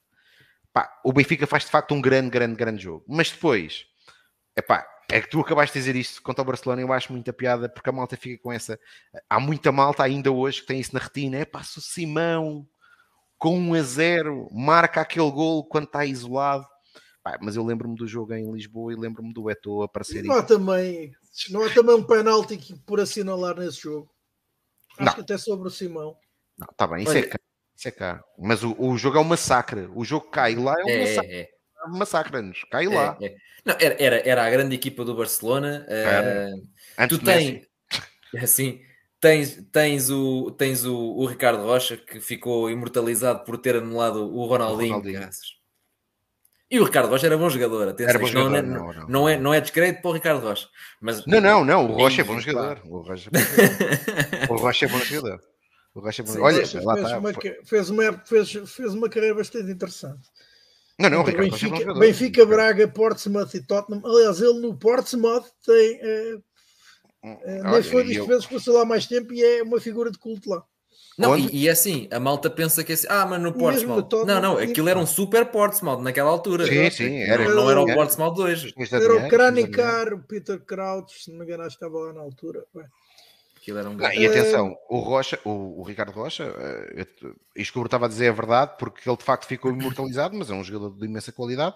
E para é. mim, o Benfica, há um ano que não é campeão, muito por essa venda do Ventoinhas eh, quando em janeiro decidiu vendê-lo ao Tottenham. E, e, matou a nossa defesa no ano, no ano que Fernando Santos orienta ao Benfica. Aliás, que depois temos a rábula do David Luiz, né? que só jogou mesmo quando já não havia mais ninguém para jogar, porque caso contrário, pelo Fernando Santos, o David Luiz neste momento continuava a jogar na terceira divisão do Brasil. Pá, vocês, se vocês recordarem disso, o, o David Luiz só joga porque o Katsuranis em Paris, que era médio, não é? Que vai jogar para Central, fica indisposto e o David Luiz tem que ir a jogo em Paris, ainda por cima, logo um jogo, de, um jogo nada difícil, não é? O gajo é lançado às, é lançado e, e faz a geneira, os primeiros dois gols. E faz a geneira, sim, sim. Faz sim, a geneira, faz a geneira, aquilo não lhe corre bem, mas a verdade é que com Fernando Santos, David Luiz jogava hoje na terceira. Sim, sim. Na, mas na, o, na, próprio David Luiz, o próprio David Luiz não contava jogar, é porque ele próprio diz Ia vomitei-me todo logo. Portanto. Uh, olha, aqui o Alexandre Gaspar, a esse quarteto defensivo, ainda acrescentou largura. Uh, Nelson e Léo chegaram extremos nesse. Léo, grande jogador, pá. Ah, Gosto muito Nelson, do Léo. Sim, e o Nelson também. O e Nelson o Nelson também. Léo. O Nelson e o eh, Léo. O, o Nelson e o Léo seriam, seriam titulares do Benfica neste momento. E o Vitor Pimenta recordou sim, agora Benfica, sim teve Moreto contra o Barcelona. Bem, também teve com o Liverpool e o Benfica ganhou e ele fez um grande jogo em Liverpool. Um... Moreto defendeu um penalti do, do Ronaldinho. Foi a única cá, coisa de jeito que fez. Sim, sim, cá, cá, cá, cá pá, eu, eu, tenho assim vagas não, contra, não, contra, o Liverpool, contra o Liverpool em Anfield, o Benfica ganhou lá, mas o Benfica foi, foi massacrado. Um aperto lá. Exatamente. Foi massacrado, foi massacrado. O homem, o homem Isto também há que saber sofrer, isto também há que saber sofrer. É, é, é. Não, essa, essa, essa, essa, essa eliminatória, de facto, fomos muito felizes. E tínhamos uma boa equipa, até tínhamos equipa para jogar mais. Porque tinha um plantel interessante. Caraguni já estava cá no Benfica. Acho que o Caraguni já estava cá. Sim. Acho tu tens bem, anos, ano, tu tens sim. anos, esse do Coman ou, ou, ou até o do Fernando Santos, não és campeão internamente por incompetência, porque tinha, tinhas equipa que chegasse para aquilo. Mas para mim, sem sombra dúvida. Para mim, sem sombra dúvida. Nos dois Tirando, anos. Nos dois anos eu talvez seja nesse aspecto mais cruel. Eu acho que tirando um ou dois ou três anos, o Benfica Uh, na maior parte das vezes não é campeão em Portugal por incompetência, porque tem mais meios, okay, uh, okay. tem mais, mais portanto, não, tá bem, a, a incompetência tá do Benfica é, em determinadas coisas é, eu percebo, eu percebo o que estás a querer dizer, Rui, mas acho que o Bruno está a olhar para aquilo que é o plantel de todos os anos. Sim, o é? plantel. Eu sei. Eu há outros plantéis do Benfica com o Porto que eu olho e digo assim: é pá, olha, até te digo uma coisa e aqui até faço, até defendo um bocadinho o Jorge Jesus, que, que é coisa que eu não gosto de fazer. Mas a malta, quando fala, é pá, o Benfica perdeu o campeonato de 11, de 12 e de 13 para o Porto, é pá, mas para que Porto? Sim, sim, sim. sim. Foi, foi é... o melhor Porto que eu vi jogar, sim. Aquilo tinha é... tudo e mais uma coisa. Meu. O Porto, o Porto de 2011 era uma equipa para ganhar a Liga dos Campeões. Com Hulk, Falcão, Otamendi, pá, o, o Álvaro Pereira, Rames, uma, Rames Rodrigues.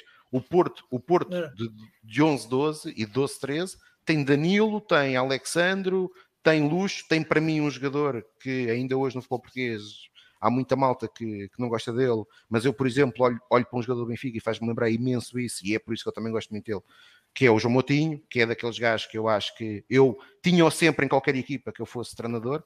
Um gajo que nunca joga... jogar mal. Exato, Olha, um nunca joga mal. Concordando, concordando contigo sobre o João Motinho e o João Neves, uh, eu tenho esse sentimento um, com outros, que era com o Lúcio Gonzalez. Pá. Dava-me é, prazer é ver aquele homem jogar a bola, meu. Tipo, incrível. Uma classe incrível. Meu. Mas, ó Bruno, o Benfica, o Benfica, o Porto é tetra. É verdade. De, de, de, não, o Porto é tetra de 6 a, a 9. Qual é a diferença para 10? Sim, sim, exatamente. Epá, e Luxo, assim, Luxo vai para o Marselha. O Luxo vai para o Marselha e, e, e eles não contratam o Motinho. O Motinho vem no ano seguinte. Vem no, é maçã podre, vem no ano seguinte. Mas, mas, mas tu tens, tens não, ali. Tivemos, o... a explosão, tivemos a explosão do Di Maria. Aymar, Saviola. Ei, é com não, uma grande equipa, nossa. Uma grande equipa, uma grande equipa. Sim, nossa. Sim. Ramires. Grande equipa, mas aí, aí acho que houve mérito do Jesus, porque, por exemplo, lá está, a equipa no ano antes, em 2009, com o Kike Flores, há muita malta que às vezes para bater no. Olha, o Carmo, de vez em quando, para bater no Jesus, tem muito, tem muito essa memória. Ele não está aqui hoje, mas está a ver, portanto, ele depois que manda aí umas postas de bacalhau, uh, mas tem muita coisa de dizer: é pá, os dois tinham uma grande equipa. A questão é que a equipa que fica em terceiro lugar com Kike Flores é um Kike Flores que dispensa o Entrão, o Entrão foi emprestado, que eh, Cardoso não conta, Cardoso não conta, que tinha Reis, que faz uma época brutal no Benfica, que tinha Suazo, que tinha Katsuranis, Katsuranis ainda teve, e Katsuranis era um jogador, ou seja, do ano de Kike Flores para o ano de Jesus, nós tivemos muitos gajos que tiveram em, em claro subrendimento, Di Maria, Cardoso, que com Kike Flores foram, jogaram um pouco, não foram jogadores, uh, muito por culpa de, de Kike Flores, Sim. na minha opinião. Uh, aliás, Kike Flores, e tu há bocado falaste num jogador, Kike Flores conseguiu aquilo que é uma cerejinha no topo do bolo, que é dispensar Léo, não é? Para ter Jorge Ribeiro como lateral esquerdo. E, e depois David Luiz. Já não me lembrava disso. Luiz. Não, ele, é ele que dispensa Léo. É não, isso eu lembrava-me, não sabia, não lembrava do Jorge Ribeiro. Era o Jorge Ribeiro, é o Jorge Ribeiro. É o Jorge Ribeiro. E ainda por cima é daqueles casos mais estúpidos, porque o Léo renova, é daquelas decisões mesmo ao Benfica de Vieira, que é o Léo renova o contrato por 3 anos, Kike vem, queima o jogador e, Kike vai para... e, e o Léo em dezembro está no Brasil. E o nosso, e o nosso cano lateral é, é, é Jorge Ribeiro, e ele depois emenda o erro com outro erro, que é põe David Luiz a jogar a lateral esquerdo. Aliás, é a beleza do futebol. Eu farto de dizer isto porque é a beleza do futebol, que é, há muita mal. beleza do futebol. Não possam esperar, por favor. Não, ouve lá, não, o, o, tu, tu vais perceber o que quer dizer. A beleza do futebol, para nós não teve piada nenhuma, como é evidente. Mas há muita malta que, que, bate, que bate no Jesus, e bem, na minha perspectiva, quando o Jesus vai ao Dragão e joga com o David Luiz lateral esquerdo. E o Benfica leva 5. E de facto é um erro claro de, de Jesus. Mas Jesus fez aquilo, não foi algo que ele, ele, ele. gosta muito de dizer que ele é um inventor, mas ele, na maior parte das vezes, ele copia aquilo que ele viu a funcionar bem. Que ele, que ele, que ele copia a funcionar bem, porque a verdade uh, é que o Benfica empatou no ano do Kike Flores e num jogo até muito interessante a jogar com Luizão Sidney e David Luiz a jogar no lado esquerdo, no Dragão a marcar o Hulk. E aquilo resultou. E ele, um ano depois, decidiu fazer a mesma coisa, só que infelizmente, do outro lado, além do Hulk, havia o Hulk, havia o Falcão, e, e, e correu muito mal. Correu muito mal. Estavam aqui, estavam aqui a, a, a, estávamos a falar aqui destas épocas passadas, estava aqui o Alexandre a dizer pá, havia Katsoranis e Ebda, pá, eu, e há jogadores que eu associo logo a uma imagem. O Ebda lembro-me logo daquele penalti estúpido penalti, no Dragão. Não é? Não é? é pá, que o homem passa um metro ao lado dele e o árbitro consegue ver um penalti ali. É, é do Lisandro Lopes, não foi? É o Pedro É, sim, sim, é, é o, Lisandro Lopes. É. Estava lá nisso no meio dos tripeiros, no meio dos Andrades. e depois fala aqui o, o do Aymar, do Reis, do Soares. O Soares lembra-me logo daquele passe magistral do Aymar. De letra em Guimarães. Aí, pá, incrível. É dos melhores. Ainda há dias estava a falar disso. Uh, uh, estava a falar isso com um colega no trabalho e estava a dizer, pá, é dos melhores golos. Se me perguntasse, diz-me o melhor golo que tu lembras de ver na Liga Portuguesa. Assim, não é o melhor golo em si, porque o remate depois é uma finalização de avançado. Mas a jogada em que aquela letra e o Soares a passar por 3 ou 4, epá, eu vejo isto 50 vezes. E não, não é, é, um gol brutal. Incrível. Esse gol é incrível, brutal. Esse, incrível. Essa, essa, jogada é, é, brutal. Tanto o passe do Aymar, que é um passe Pô, do outro mundo, e depois incrível. a capacidade atlética que o Soares tem. Sim, sim, sim. Mas, sim. mas oh, Rui, tu, tu, tu destacaste um comentário do Mauro. O Mauro tem razão naquilo que falou. Só que o Mauro está Sim, mas o Mauro está-se a esquecer de uma coisa. É que ele fala, por exemplo, aí no Ravi Garcia. De facto, o Ravi aos dias de hoje, é uma contratação brutal. Mas o Benfica de Kike Flores, o Benfica foi gastar ao Real Madrid 4 milhões e meio por um jogador que se chamava Balboa. Que agora, que agora, que agora todos nós aqui, obviamente, passados mais de 10 anos, dizemos assim, cagando da flop, como é que foi possível? Mas, quando nós vamos buscar o Ravi Garcia, se nós tivermos presentes o contexto da altura, todos nós receámos que o Ravi Fosse um, Balboa, fosse um Balboa 2.0. Também vinha um da equipa B do Real Madrid. Sim. Pronto, portanto, acho que nessa época houve de facto muito mérito de Jorge Jesus. Depois, claro, acho que, acho que houve, houve muita incompetência e muita basófia dele, dele e da estrutura que o acompanhou nos anos seguintes. Bem, Mas como por fora. Dado o adiantado, agora temos de voltar à realidade, ou à atualidade. Um, e a atualidade diz-nos que o próximo jogo é o derradeiro, aparentemente, até esperemos que não seja marcado mais nenhum, uh, de uh, preparação é então a deslocação a, a Roterdão para defrontar o Feyenoord. O que é que uh, começo por ti, Bruno? O que é que tu esperas Olha, desse encontro? O que eu espero é, é primeiro que tudo, é, é ver a equipa mais próxima daquilo que vai ser o jogo da Supertaça Uh, eu acho que vai, vai, apresentar o 11 que para ele é o mais forte e aquele que, que poderá entrar na supertaça. Depois, também espero que, que acabe a experiência de jogar metade numa equipa, metade, eh, metade numa parte, metade na outra. Ehm, e nós perdemos este jogo com o Burnley. A verdade é que a primeira parte foi muito, foi muito equilibrada, mas o Benfica até tem mais oportunidades e até podia ter inaugurado e teve vários lances para inaugurar o marcador e não conseguiu. Não foram grandes ocasiões, mas tem lá aquela dupla defesa do guarda-redes por acaso é muito bom o guarda-redes e joga com os pés como se fosse um médio quase, é incrível. É, ele passou, é? ele passou, passou anos passou anos no City, né? Trabalhar Sim, ele era o terceiro do Guardiola, depois foi emprestado, depois ficou Sim. lá, pá. Custou-lhes 3 milhões e nós andamos aqui às aranhas para contratar um guarda-redes que joga com os pés. Ah, e onde é que vamos arranjar um agora que seja bom em tudo? Fala-se que o Benfica, apesar de tudo, continua interessado em Bento do Atlético Paranaense. Estás a vale ver? a pena, vale a pena Olha, o esforço. Uh, ah pá, se for aquele negócio inicial que chegou a ser noticiado, 5 milhões ou 6, mais não sei quantos por cento de uma próxima transferência, eu acho que ele, ele se viesse era titular hoje. Ele é forte entre os postos, tal e qual como, como o Odisseias. Uh, depois tem aqui algumas e controla melhor a profundidade tem aqui, e defende penaltis. Pronto. Depois um, tem um pontapé muito longo e muito. Ele mete a bola na outra baliza se for preciso. O jogo curto, ninguém sabe se é bom, se é mau, se é assim assim porque ele não é solicitado para isso. No, o Atlântico não sai a jogar para o guarda-redes. Uh, o, o Paranense é bater na frente, porque ele tem esse, essa capacidade de superar a pressão do adversário batendo na frente, e então aquilo é pum lá para a frente e, e ganhar uma segunda bola.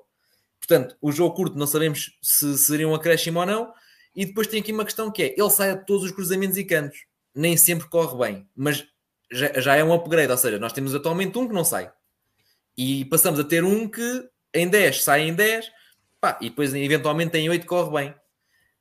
Um, acho que iria ser titular de caras no Benfica já. Mas, pá, por 10 ou 12 ou 14, como eles querem, pá, quer dizer, lá está, este custou 3 ao Burnley. E é um, é um guarda-redes que, num, tudo bem que a gente viu se calhar um jogo, se calhar alguns já viram mais porque viram os jogos do Championship, Pá, mas é um guarda-redes que parece que estão a jogar com um a mais, porque ele quebrou sempre a pressão do Benfica, sempre, sempre, é, foi sistemático. Uh, encontrou sempre o espaço nas costas e, sa e saía a jogar, às vezes saía, acabou a controlar, a, contro a contornar os nossos, os nossos avançados, quer dizer, pá, acho que isso vale, vale muito e, nos dias de hoje. E em princípio nem sequer vai ser titular do Burnley. O e em princípio contratou por 22 milhões, sim. É, por 22 ao, milhões, ao, sim, ao sim. City também. Sim, ao City também. Portanto, um, o, o Burnley neste jogo, e voltando àquilo que eu estava a dizer, fez, fez o, o que eu espero que o Benfica faça agora com o Feyenoord, ou seja, o Burnley encarou este jogo como se fosse um jogo normal, jogou com os melhores de início, foi o intervalo, voltaram os melhores e depois foi mexendo, foi, fez as substituições, fez aqui, pronto, foi, era um jogo normal. E o Benfica não, o Benfica mudou tudo e quebrou, e, e claramente isso não já, não já não acrescenta nada nesta fase da pré-época, portanto espero que Roger Schmidt entre com os melhores e depois na segunda parte, sim, vá, vá gerindo, porque claro, há cansaço, é para época e, e vai-se dando buchas a, a, outros, a outros uh, jogadores. Um, mas, mas espero claramente Odisseias na baliza. Vá. Uh, ora, António Morato, vou dizer Jurasek porque eu acho que ele vai apostar no Jurasek. Um, Tino e Coxu. Agora, uh, Di Maria, Rafa e, e eu, jogava, eu jogaria na supertaça com Oshness e Ramos.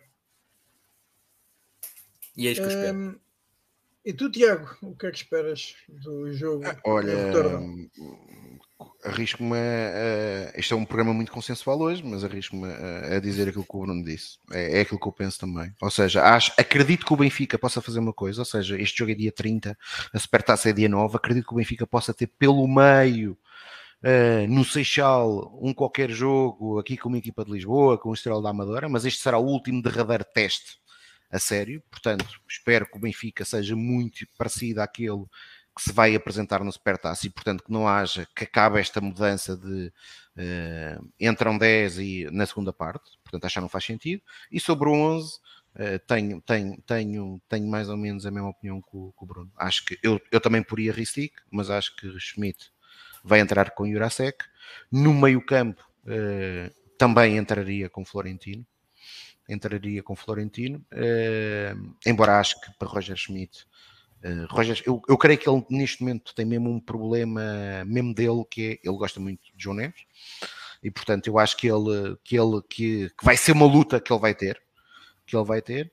Uh, mas depois no meio campo também entre João Mário e o Orsnes uh, também colocava o Orsnes, até porque acho que contra o Futebol Clube Porto é fundamental, até porque nós contra o, aquilo que o Bruno falou agora com, com o Burnley foi aquilo, e é preciso termos isso em consideração, principalmente no jogo com o Futebol Clube do Porto para Supertaça e que eu espero que Roger tenha aprendido e que foi aquilo que pelo que eu li, mesmo agora pelo que o, que o Bruno falou foi aquilo que o, que o Burnley, através do seu guarda-redes, fez, foi aquilo que o Diogo Costa conseguiu fazer uh, ao Benfica, e mesmo no ano passado o Sporting, é. na primeira parte, com Frank Israel, conseguiu fazer, que é, sim, sim. quem consegue bater a primeira linha de pressão do Benfica, tem uma grande vantagem, porque apanha-se apanha normalmente em superioridade numérica, uh, e aí o Benfica tem problemas, claro. Eh, na segunda parte em Alvalade, o Benfica melhorou uh, significativamente quando Roger Schmidt fez uma coisa, que foi importante, eh, porque na primeira parte ainda jogou o Orsens a lateral direito, e ele na segunda parte já mete Bá e mete o Orsens a jogar no meio, e foi uma segunda parte completamente diferente, onde o Benfica foi claramente mais forte que o Sporting, tinha sido claramente inferior na primeira parte, e depois na segunda foi claramente superior. Lá está, até porque o Orsens tem isso, dá uma capacidade de pressão que uh, eu creio que não falámos aqui, falámos foi em off, uh, que claramente com Di Maria ou com João Mário não vamos ter numa primeira fase. E o Benfica, e Roger Schmidt terá que contar com isso. Não, não, não, não se pode pedir a Di Maria com 35 anos algo que ele, diga-se passagem, também nunca fez na sua carreira, que é pressionar adversários. Sim, tirando se calhar, tirando se calhar aquele ano em que, em que salvo erro até ganhar Champions no Real Madrid, uh, naquele meio campo a 3, em que ele jogava como interior, tirando esse, esse ano se calhar, mas é um bocadinho isso porque nós temos a ideia que ok, o plantel está mais forte, tá, é um facto, tá, tem mais opções, é um facto, um, se calhar o ano passado jogávamos com, com Austin e João Mário, uh, um de cada lado, e agora temos Di Maria, que vai acrescentar N coisas, também é um facto. Só que uh, perdendo um destes dois equilibradores da, da equipa, uh, passamos a ter mais um que joga para a frente e que não joga tanto para trás, e isto vai ter que ser compensado de alguma maneira. E eu, neste tipo de compensações, prefiro, um, pelo menos à data, prefiro o, o, o Florentino, porque sei que ele não vai entregar tanto a nível ofensivo e, e, e ele encosta muito rápido na, no, nos adversários, não, não os deixa virar, recupera N bolas. Eu jogaria com, com, com Florentino sem, sem dúvida, até porque eu acho que o Oshness, e escrevi isso no Twitter hoje, eu acho que o Oshness entrega muito mais à equipa jogando naquela posição de interior esquerdo, porque ele é muito forte, é muito inteligente na forma como pressiona e recupera uhum. N bolas lá à frente. Eu acho que ele ganha protagonismo. Por exemplo, o Oshness interior esquerdo é aquele que se tornou um ídolo para todos nós. Mas o Oshness a médio centro, acho que é, é um bom médio. Pronto, perde protagonismo na, na equipa. E a equipa sente-se também uh, uh, disso, porque acho que uh, o trabalho que ele faz lá à frente é muito mais útil um, do que Concordo. o trabalho que ele faz no, no meio campo.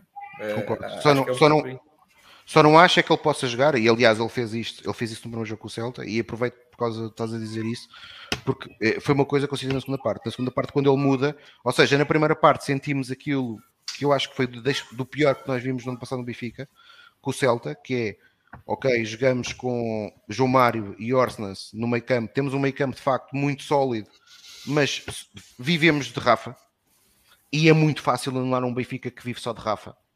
Porque, é, aliás, é, é, o adversário percebe isso, portanto, é, é, é ainda por cima temos um problema. É que no passado tínhamos Grimaldo e este não temos Grimaldo. Não temos alguém que consiga desequilibrar como Grimaldo conseguia fazer. Portanto, Uh, o Benfica perde muito e na segunda parte, aquilo que tu estavas a dizer, estavas a dizer relativamente à pressão, acho que se notou bastante. Ou seja, o Benfica até mete a sua melhor versão no aspecto ofensivo na segunda parte contra o Celta, mas a equipa até entra bem os primeiros 15 minutos, mas depois claramente uh, deixámos de conseguir pressionar o Celta e o Celta fica portável. Acabamos por vencer o jogo na grande penalidade, porque é um erro infantil do jogador do Celta, que é penalti, mas é um erro infantil. Mas a verdade é que já não tínhamos o jogo dominado porque não tínhamos capacidade de pressão. E acho que o Orson nisso é, é, fundamental, como tu disseste. É, é, eu acho que a equipa ganha muito com ele ali. Eh, porque a, a, questão é o papel que se vai pedir para que ele faça ali no centro, de, dessas compensações, de, de, recuperar bolas, esse papel o Tino também faz. Já o papel que ele faz lá à frente, nem toda a gente faz, ou poucos fazem.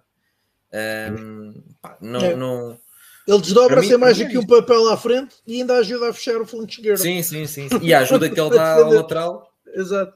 Sim, é brutal, é brutal. Ele, para mim, no ano passado, nos dois jogos, fora um, com os principais rivais, para mim é o melhor jogador do Benfica nos dois jogos. É o melhor jogador sim. no Dragão.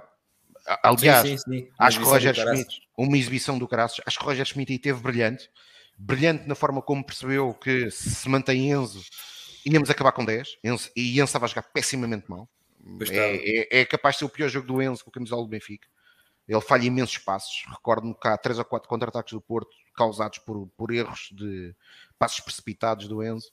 Uh, e depois, eh, no, no, em Alvalade, toda a malta fala de, no João Neves, sem sombra de dúvida que o João faz uma grande exibição, mas o João cresce bastante quando o Orson, nessa segunda parte, passa para. E na altura não é para a esquerda, é para interior direito, uh, mas é mais uma exibição portentosa do Orsas, aliás, que empurra a equipa para uma segunda parte de muito bom nível. Sim, sim, sim, sim, Acho que é fundamental para o Orsas para equilibrar.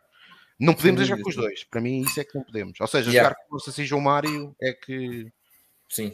Não, e assim, e, e, e é um crime, aliás, né? nem o Roger Schmidt, acho eu, mas acho que nem o Roger Schmidt pode estar a pensar neste momento, dizer assim, não, vou pôr o Neres de Maria no banco. Epá, ah, sim, dizer, sim, não acredito. Epá, isto, É, isto é loucura, quer dizer. Não, não acredito, não. não. acredito. Aliás, eu acho, eu acho, está tá aí, tá aí a malta da Associação do Bem, que tu já viste aí, uh, a, a meterem-se contigo, uh, mas nós, nós, temos um, temos um, estamos a falar, e na primeira parte, na primeira parte com o Al Nassar, uh, uma das coisas que nós, que, nós, que nós comentámos é, é bem provável que o Roger Schmidt em muitos jogos, principalmente até se calhar na luz, se vá arriscar, seja menino, para fazer aquilo que fez na primeira parte com o Al Nassar. Ou seja, Sim. pôr a carne mesmo toda no assador, com Neres na esquerda, Di Maria na direita, Rafa atrás de Ramos, eh, tendo um shell group depois, caso seja necessário, para mexer com o jogo, numa segunda parte. Isso parece-me que é, que é possível de vê-lo. Mas acho que ele vai tentar sempre isto: é que o equilíbrio entre ter um desequilibrador como Di Maria, acho que vai ser Di Maria a primeira opção, e aí vai ser um desafio que ele vai ter a nível balneário, porque nós já percebemos no passado que Neres é sensível. Sim, o Neres tem que ser levado. E, e com razão, no ano passado, teve, para mim, pelo menos, teve razão no momento em que, em que se espremiu. Uh, aliás, Mal é um jogador que está acomodado. Para mim, eu nunca fico muito yeah. chateado quando um jogador que não joga e quer jogar é bom sinal. Não, porque uh, ele faz a melhor época da carreira a nível de ligação a golos, assistências e golos. Faz passado. a melhor época o ano passado. Dizer, e nem, nem, sequer jogou sempre. E nem sequer jogou sempre. Não, não. Ele, ele para mim, ele tem, tem, tem, tem aquilo que eu acho que depois até acabou por ser um problema para o Roger. Na própria forma como ele viu o Benfica, que é aquele momento em quando vamos jogar a Paris e o Neres se lesiona. E quando hum. o Neres se lesiona, ele, ele é obrigado a jogar com o Arsenal e com o João Mário. A verdade é que a coisa corre bem, o Benfica sai com o empate, sai vivo, sai vivo de Paris, e acho que o Rogers, houve ali uma altura que pensou, ok, isto se calhar vai dar. Uh, e acho que depois a realidade bateu-nos muito forte, principalmente num jogo que foi o jogo em Braga, que claramente não deu. Aliás, não foi só por isso, tivemos muitas, tivemos muitos jogadores abaixo, abaixo do nível habitual, Lenzo Fernandes, fez uma exibição muito aquém daquilo que Sim, era. Sim, aquele jogo é muito, é muito estranho. Aquele jogo de Braga, aquilo passou-se lá muita coisa lá para dentro. É, passou-se, claramente. Mas, mas, foi um jogo em que nós nunca conseguimos, em momento algum, ser superiores. Mas, por exemplo, lá está, o jogo em Braga para a taça, para a taça, que ele joga com Guedes, que era algo que eu não o faria. Não, eu, lá está, é por isso que o Roger é treinador e eu não sou. Uh, mas eu nunca, nunca colocaria o Gonçalo a jogar a ponta de lança. Uh, e ele faz isso com a lesão do, do, do, Ramos. Aliás, ele prefere o Gonçalo ao Musa. Uh, yeah. Há muita malta no final da época que diz: é pá, o Musa devia ter tido mais minutos, mas a verdade é que o Roger, quando ficou sem Ramos, preferiu pôr o Guedes a jogar naquela posição. E acho que é se calhar a melhor altura do Benfica, uh, porque aquele, aquele meio campo com Guedes, Orsnes, Neres a jogar atrás do Guedes, porque o Rafa também estava lesionado e o João Mário funcionam muito bem. E esse jogo em Braga, aqueles primeiros 30 minutos em Braga para a taça, é, é se calhar o melhor que nós vimos no passado do Benfica. É sim, sim, sim, sim. E, e, eu acho que, eu acho que a, a própria aposta no Tankstead em vez do Henrique Araújo é mesmo, é mesmo o próprio Roger à procura de alguém que seja uma alternativa ao Ramos e que consiga pressionar sim. lá em cima e corra e que trabalhe. E o Tankstead é muito mais isso do que, do que, do que o músico e que o próprio certo. Henrique. É, é, muito mais isso. E ele pensa assim: olha, o Henrique não me vai dar aquilo que eu, que eu estou à procura, vou emprestá-lo outra vez um, pá, e este gajo não está no ponto, mas pode ser que durante o ano, sei lá, pá, não sei, mas, mas eu acho que é um bocadinho por aí, porque ele é bastante móvel e tal, pode ser que ele trabalhado chegue lá. Não sei. Ora, agora uma pergunta rápida que é que até nem é tão inocente como, assim como o Manuel deixa aqui. Manuel Quintas, o Benfica está mais forte esta época do que o Benfica da primeira metade da época anterior. Bruno. Diria, diria que a nível de plantel está, tem muito mais opções. Uh, a nível de plantel está, a nível de 11 titular não está. Uh, entrou o Di Maria e aí é um acréscimo, mas saiu o Enzo e saiu o Grimaldo que eram muito importantes na equipa. E, e para já o Coxu ainda, ou seja, ao dia 2 o Coxu ainda não faz defensivamente o que o Enzo fazia e o Jurasek ou o Ristides, tanto faz, está muito longe de ser o Grimaldo. Portanto, acaba por ser aqui um 2 para 1. Um. Tens o Di Maria que, que acrescenta, mas tens os outros dois que, que, ainda não são o que os outros eram, portanto, 2 para 1. Um, diria que o 11 do ano passado, uh, à data de hoje, era melhor, uh, mas a nível de plantel, uh, o plantel tem muito mais soluções, sim, isso não, acho que há poucas dúvidas. E tu, Tiago, o que é que achas? Uma resposta rápida, que ainda temos alguns temas. É pá, uh, subscrevo, Bruno. Acho que, acho que o futuro, aliás, e com os mesmos argumentos, Grimaldo, Acho que é cedo, evidentemente, como o Amor está a dizer, ainda é cedo, como é, é, verdade, mas aquilo que nós vimos no ano passado, o Benz teve um impacto brutal na equipa, uh, no aspecto defensivo e ofensivo, e eu acho que o Coxo demonstra muita qualidade, sem sombra de dúvida, mas defensivamente não é o jogador que é Enzo. E no meio campo a dois, eu creio que o Benfica precisa de alguém que, de facto, uh, tenha uma disponibilidade física superior, uh, como, como, por exemplo tem João Neves. Uh, e, e, e, portanto, e se de facto ofensivamente acho que até podemos estar mais fortes, claramente Di Maria, Rafa e Ramos, se ficar Ramos, tem tudo para ser um tridente muito, muito, muito interessante. E Neres, e depois e não, está bem, mas eu não acho, eu não acho, ele não acho que ele vai fazer isso. Eu acho que ele vai, ele vai equilibrar ou com o João Mário ou com o Orsnes. Eu espero que seja o Orsnes, mas eu acho que vai, vai, vai, vai, vai partir por aí. Uh, portanto, acho que o Neres não vai. Acho que não vão jogar, por exemplo, num jogo contra o Porto, não vão jogar os quatro uh, de início. Uh, mas no cômputo geral, eu acho que a equipa do ano passado também era mais forte. O 11, o 11 é mais forte. Temos mais o soluções? 11, sim. Acho que temos mais soluções. Ora, avançando, uh, já é conhecido então o, o horário da, do dia e o horário da Supertaça. Jogo às 20h45 de quarta-feira, dia 9 em Aveiro, frente ao Futebol Clube do Porto, e é também já conhecida, uh, ou já são conhecidas as horas e o dia da estreia do Benfica no campeonato. O Benfica uh, estreia-se uh, na segunda-feira, dia 14, no estádio do Bessa, jogo pelas 20h45, dia em que também o Futebol Clube do Porto joga, mas às 18h45 em Moreira de Cónegos. Então, sendo assim, e recapitulando, dia 9 de agosto, uh, Benfica Futebol Clube do Porto em Aveiro para a Supertaça e dia 14 de agosto, segunda-feira, o uh, Boa Vista Benfica no Estádio do Bessa e dizemos no Estádio do Bessa a partir do princípio que o relvado do Estádio do Bessa já estará em condições, uma vez que se encontra suspenso preventivamente Está com pela Liga. Fungos, dizem eles. Uh, mas pronto, ok. Um, Bruno, uh, o que é que se pode dizer deste calendário? E neste caso, de um jogo que passa a ser uma estreia de campeonato, uma Sim. segunda à noite, que era afinal uma das coisas que a Liga não pretendia. E terão, agora pergunto se achas que terão sido os clubes a, a pedir isso, uma vez que vão disputar a, a supertaça a meio da semana. Pois, olha, uh, a supertaça acho que é uma pena ser, ser um dia, mas supostamente foi os clubes por causa das jornadas de, de, de Mundiais da Juventude que pediram para ser naquele dia, mas acho uma pena realmente ser a meio da semana, uh, à noite, em Aveiro, quer dizer, pá, eu acho que devia ser sempre ou uma sexta-feira no limite ou, ou, um fim de semana, porque é um uhum. dia de festa, é uma supertaça. Mas pá, isto há de haver uma razão qualquer muito maluca para isto acontecer assim. Até podia ser este fim de semana. Até podia ser este fim de semana, quer dizer, não. Pá, mas pronto, é, é, o que é isto. Há de haver valores mais altos se, se levantam, não, não faço ideia. O, o outro jogo, uh, como dia 15 é feriado, está aqui o Mauro a dizer e bem, pá, é uma véspera de feriado. Eu sei que a Liga tinha dito que não ia haver jogos à segunda-feira, mas é um fim de semana grande.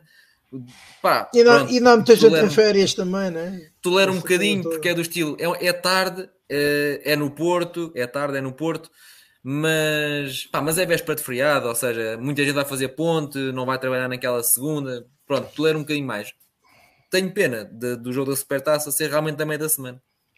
Acho que aqui a grande questão do jogo, do jogo do, da segunda-feira é pá, não. Pronto, o Mauro vem falando no feriado, mas acho que a questão nem é bem essa, porque sabemos que dia 14 é um dia de semana, portanto, malta, por exemplo, do Benfica de Lisboa vai ter que ir para lá, vai ter que arranjar alternativas. Pronto, mas isso é o que é. Acho que acima de tudo é começando a supertaça com o dia 9, o Porto joga em casa e portanto o Porto jogando em casa eh, das duas uma, ou jogava sábado e o jogo podia ser domingo, ou jogando o Porto domingo, e sendo o jogo na Supertaça é natural que o Porto queira jogar domingo, uh, o jogo, ou jogávamos nós na segunda ou jogava o Porto. E portanto a justificação é essa. Agora é óbvio que. Mas jogam os dois na segunda. Jogam os dois na segunda como? O Porto joga na segunda também? Sim, às 18h45 em Moreira de Cónegos. Não, não, não, não, joga tudo à, à, à mesma hora, não joga com duas horas de intervalo. Aí o Porto também joga na segunda. Então, pronto, então, então tinha a informação Sim. errada. Tinha a informação errada. Tinha a informação errada. O Porto uh... começa o campeonato em Moreira de Cónegos pelas 18, reconfirmemos, uh, sim, 18 e 45 e duas horas depois o Benfica joga é, é, é os, é, é, os clubes, mais uma vez aqui hoje alguém dizia no Twitter e com razão, uh, não sei se foi o Tiago Marques que disse isto, uh, mas creio que até que foi o Tiago e, é e aquilo que ele disse foi verdade. Eh, a malta bate muito na liga, mas aqui foi interesse dos clubes. Os clubes querem jogar na segunda. Eh, o Benfica e o Porto querem jogar na segunda porque querem ter mais dias de descanso e, portanto, fosse um pouco para os adeptos. Eu, naquilo que, que é o Benfica em concreto, aquilo que eu gostava que o Benfica tivesse a defender, e acho que era muito mais importante, e lá está, há pouco tinha dito isso, é que o Benfica hoje já tivesse a dizer uma coisa, que é uma proposta da Liga que acho que o Benfica devia defender, que é os clubes que não, vendam, que não vendam a sua, a su, as suas bancadas até 48 horas aos seus sócios terem que abrir, a, terem que abrir as bancadas todas para o público. Isto é que era interessante, porque aquilo que acho que vai acontecer mais uma vez uh, no Bessa, e que é uma coisa que para mim é incompreensível, ainda por cima, quando no ano passado uh, salvámos o Boa Vista, salvámos literalmente o Boa Vista uh, de uma é descida de divisão com a, com, a, com, a, compra do Musa, é ter a bancada fechada. E portanto, provavelmente vamos correr esse risco o que é para uma liga que ainda por cima diz que quer, quer, quer fazer centralização dos direitos televisivos, é indecoroso ter clubes a abdicarem de receita, porque eu tenho a certeza que se o estádio estiver aberto, ou seja, se as bancadas estiverem todas disponíveis, o estádio vai estar cheio. Obviamente vai estar cheio de benfiquistas. Uh, porque ah, o Boa Vista é o que é, é, é, o que é, é o que é. O Benfica não tem culpa disso, porque o Boa Vista, neste caso em concreto, não tem adeptos. Também é verdade, seja dita. O problema é este. Uh, e portanto, acho que é isso que o Benfica já devia estar, estar, estar, estar a fazer. E aliás, e contra o Benfica falo, uh, acho que o Benfica também em jogos que 48 horas, mesmo contra rivais, em que a lotação não esteja escutada pelos seus sócios, deve ser aberto ao público. Uh, não faz sentido é numa competição dita profissional os clubes terem bancadas encerradas ou fechadas e por opção, noutros casos, como acontece em Portugal e aconteceu pelo menos no passado em dois locais onde eu tive, que foi nos Açores e, e, e na bancada na Moreira, que os clubes têm a bancada fechada para ter publicidade estática. Porque dizem, o argumento dos clubes é esse, rende mais ter a bancada, ter a bancada, ter a bancada com publicidade do que ter adeptos. Eu acho lamentável que a Liga o permita. Sim, exatamente. Isso é uma questão de permisso. Isto, isto, é ridículo. É. Quer dizer, mas estamos, estamos a promover o quê, afinal? Não, pá, não. Eh, pá, no caso da Moreira, no caso da Moreira, além de ridículo, é no caso dos jogos contra o Benfica e contra os outros dois grandes, mas para o Benfica isso foi notório no ano passado, tens uma procura brutal eh, face à oferta que é muito diminuta. Porque sem aquela bancada, que é a bancada que leva mais gente, que é a bancada onde está a publicidade, esquece. É uma loucura. Yeah.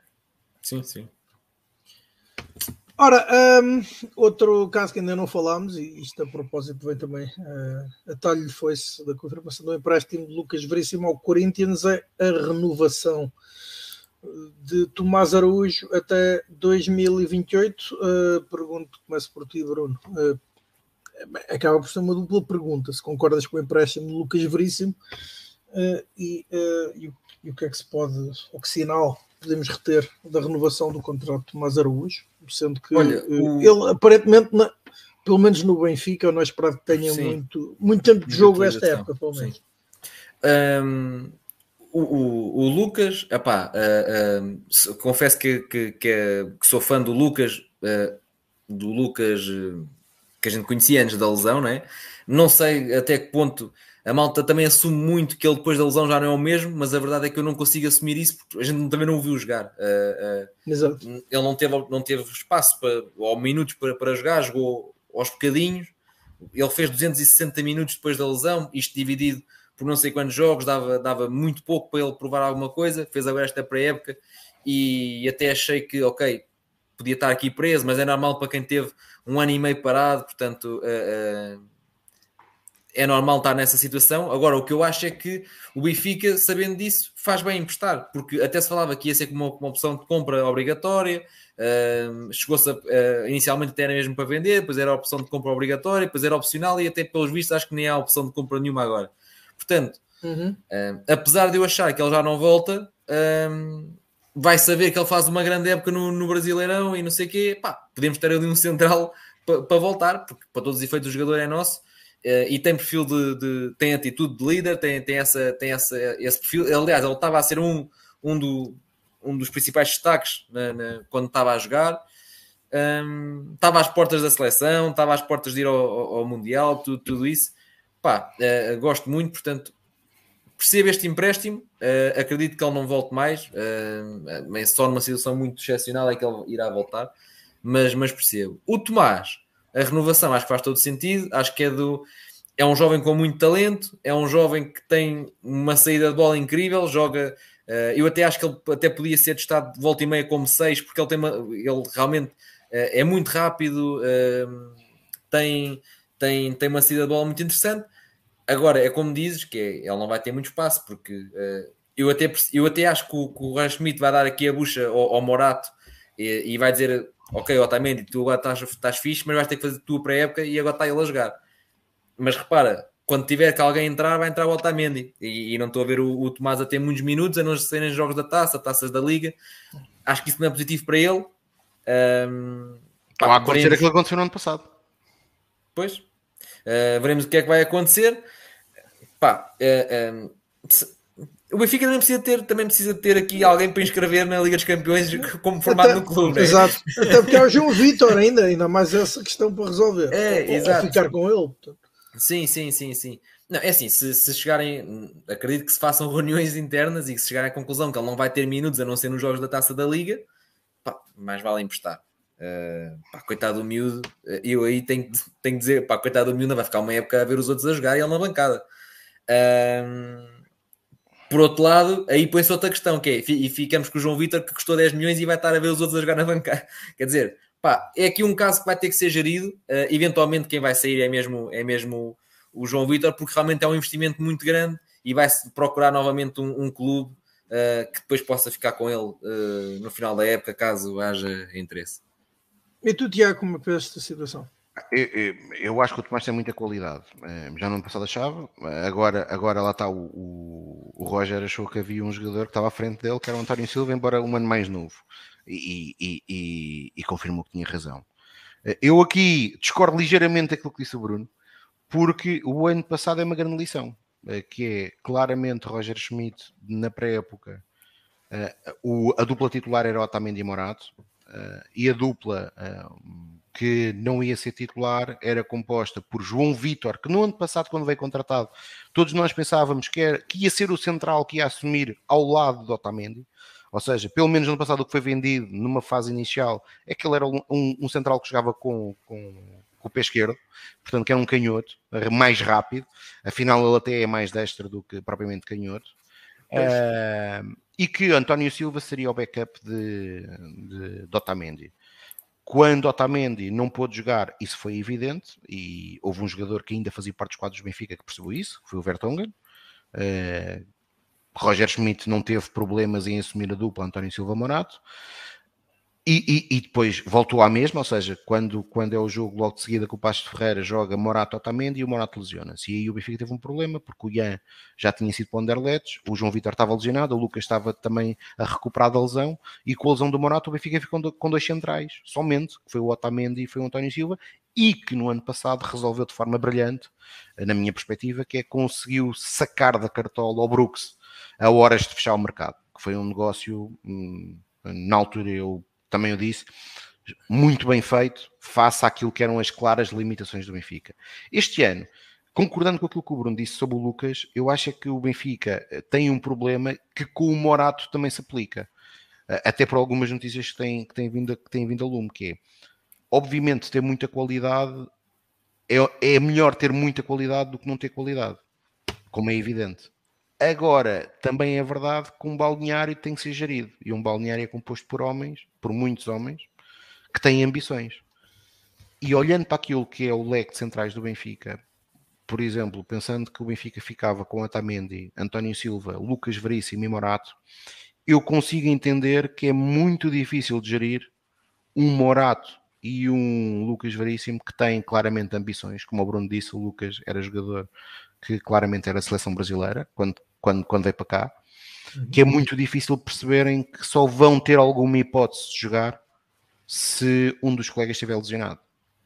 Acho que é mais fácil de gerir o Tomás, até porque eu acho que o Tomás, bem gerido, pode perfeitamente, se correndo em normalidade tudo, ou seja, não, não existirem lesões, eu acho que o Roger Schmidt vai ser fiel a ele próprio, e portanto acho que o Otamendi vai ter que batalhar muito para retirar o lugar ao, ao Morato. Uh, mas uh, se não existirem lesões, eu acho que o Tomás pode de vez em quando ir jogar a equipa B.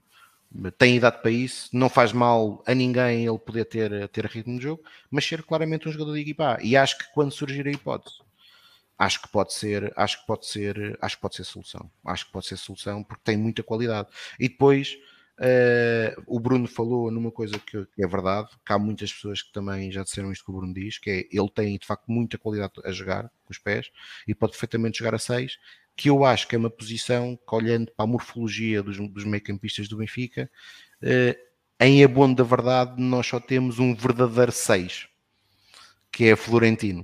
Uh, e portanto, sem Florentino, com uma potencial lesão, pode ser uma alternativa interessante.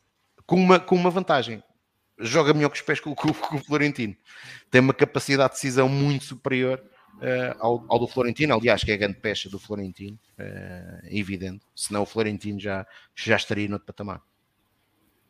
Sim, e, e, dizer já agora que a malta tem falado uhum. aí no, nas propostas que tem havido pelo Morato, uh, eu também recusava os 25 milhões, porque acho que o jogador tem muito potencial, o pouco que joga tu, tu, a malta também, pronto, depois também vai dizer, ah, mas ele desconcentrou-se aqui e comprometeu. Mas isso são coisas que, que, se corrige conforme vai jogando cada vez mais. Uh, essa questão da maturidade e da, da, da, concentração, isso depois vai, vai, vai corrigindo com, com, com, o tempo. Isso não é, não, é, não é um defeito, isso é, um, é uma coisa de falta de prática. É um momento em que saiu não devia ter saído, uh, são coisas que se corrigem. Um, pá, e, todos nós vemos a seleção do Brasil hoje em dia, que já não é a mesma que era há uns anos. É muito fácil ele sendo o titular do Benfica na Liga dos Campeões, que ele chega à seleção do Brasil e nesse momento vai, vai em vez de 25, o rende 40. Quer dizer, não, eu não vendia, sinceramente não vendia. Eu subscrevo tudo o que estás a dizer. Aliás, a única nota que eu aí punha é. Lá está. É, é gerir o atleta. Acho que gerir um, um, tipo que diga, pá, eu se é para ser suplente, vendam-me.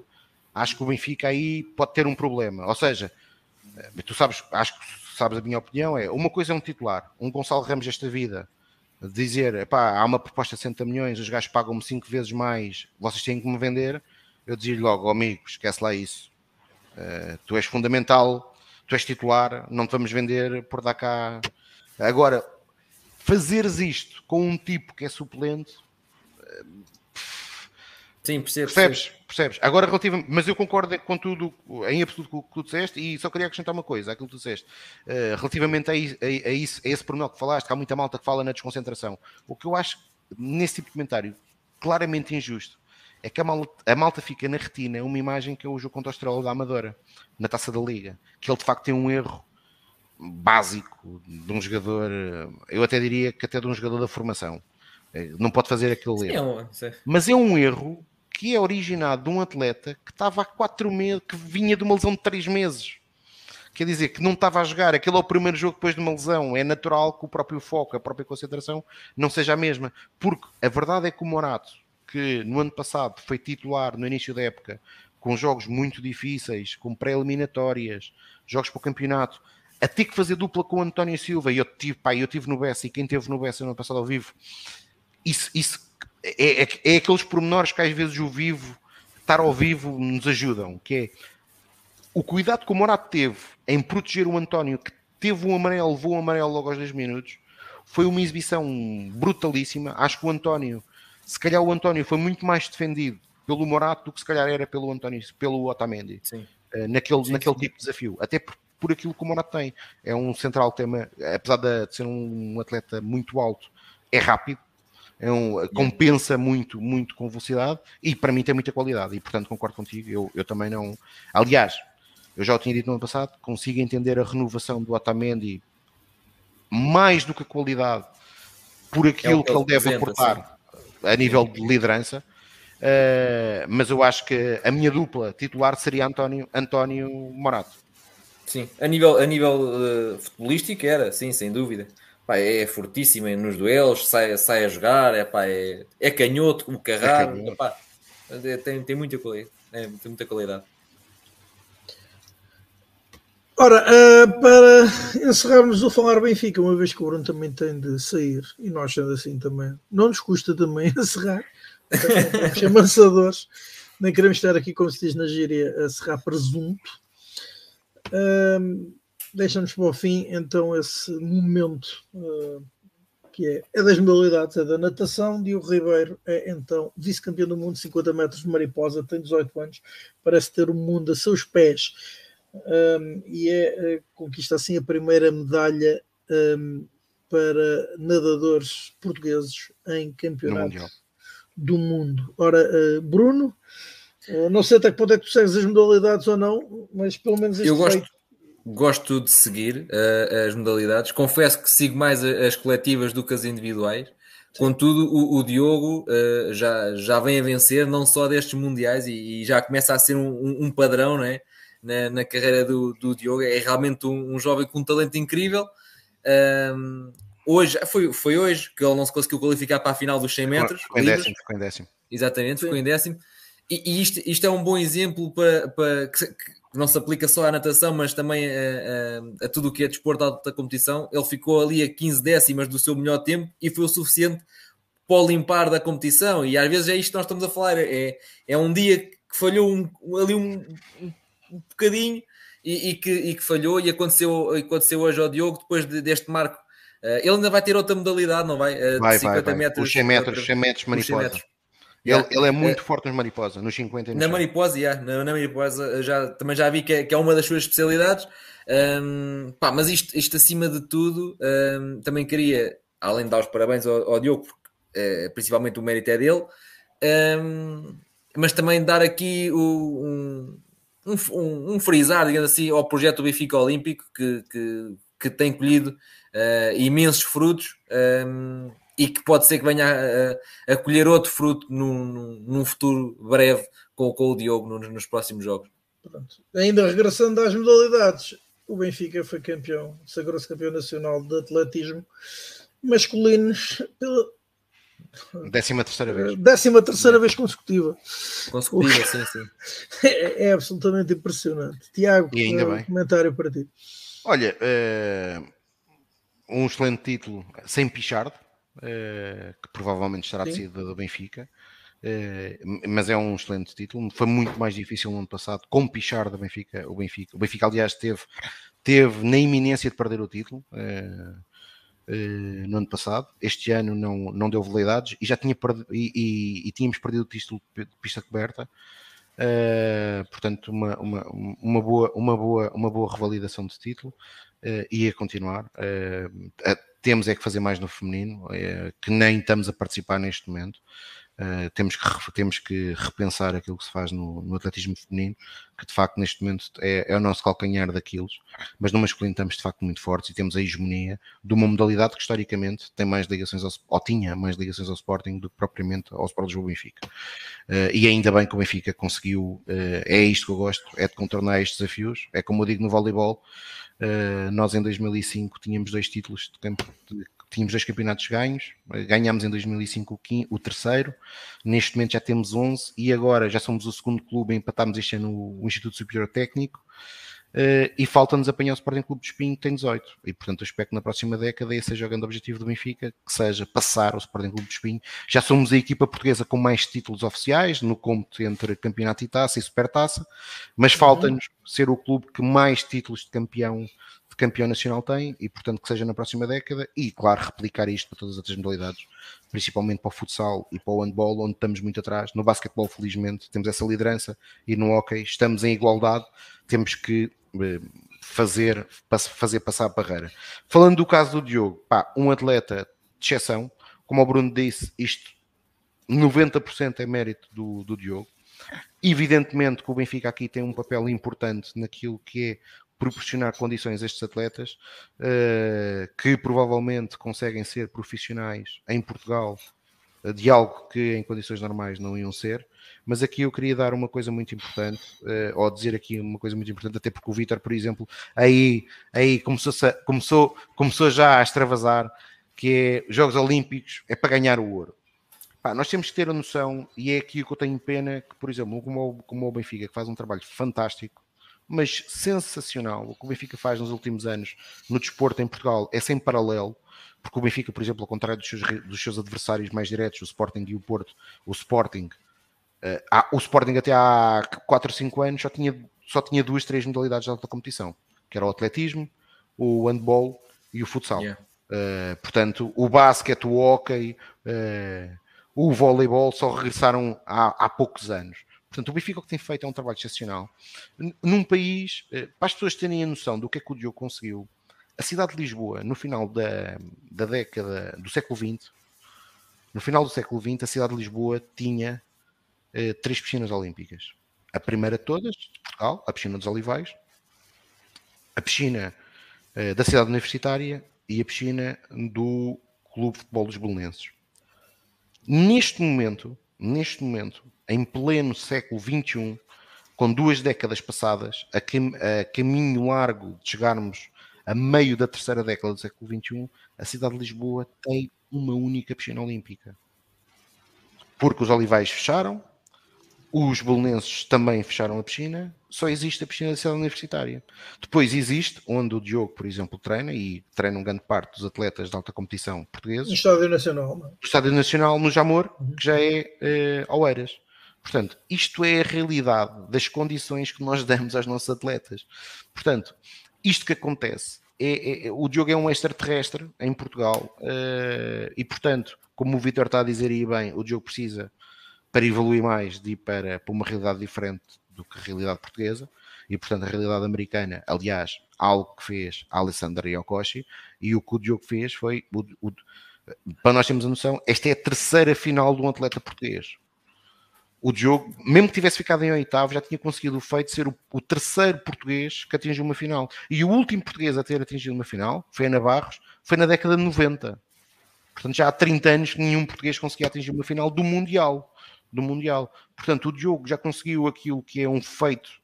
Uh, eu digo, com 18 anos, ele neste momento, para ser o melhor nadador de sempre, só lhe falta uma coisa: é igualar Yokoshi nos Jogos Olímpicos. Uh, para isso é fazer uma final olímpica e ficar pelo menos em sétimo.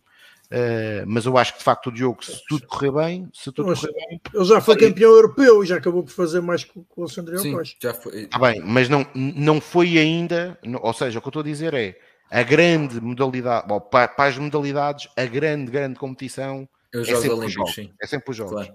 Portanto, ele igualar, ele igualar o Yokoshi, fazer um sétimo lugar nos Jogos Olímpicos, que era isso que eu queria dizer, com 19 anos, que ele lá de ter 19 anos em 2024, significa ser o melhor atleta de sempre da natação portuguesa, de longe. E isto demonstra bem aquilo que nos falta fazer na, na, nesta modalidade, e isto é uma, é uma realidade que, que merece discussão do Estado português, porque continuamos, estando melhores do que estávamos há 3, 4, 5 décadas atrás, a verdade é que continuamos com um desporto escolar que é inexistente e que só, só, só extraterrestres que nascem uma ou duas vezes, por sorte, em Portugal, é que conseguem este tipo de resultados. Mas, ou seja, isto é claramente fruto da qualidade intrínseca do atleta uh, e não de uma conjunto, conjetura uh, estratégica do desenvolvimento do desporto em Portugal e é pena. Portanto, todo o mérito para o jogo e, e lamentar também aqui, eu ontem fiz isso no, no Twitter, lamentar profundamente aquilo que é, que, é, que é a comunicação social portuguesa, principalmente os jornais esportivos. O único que teve uma capa decente foi o Jornal da Bola, que três quartos foi dedicado ao Diogo. Aquilo que o Jornal Record e o Jornal do Jogo fizeram é lamentável. Eh, e nada contra o Benfica, portanto, ninguém me acusa aqui, porque a capa do Record era a falar sobre o João Félix para o Benfica, a capa do jogo era azul e branca, eh, mas quer dizer, mais vale mudarem de. Eh, mais vale dizerem sim, que são jornais é de futebol, sim.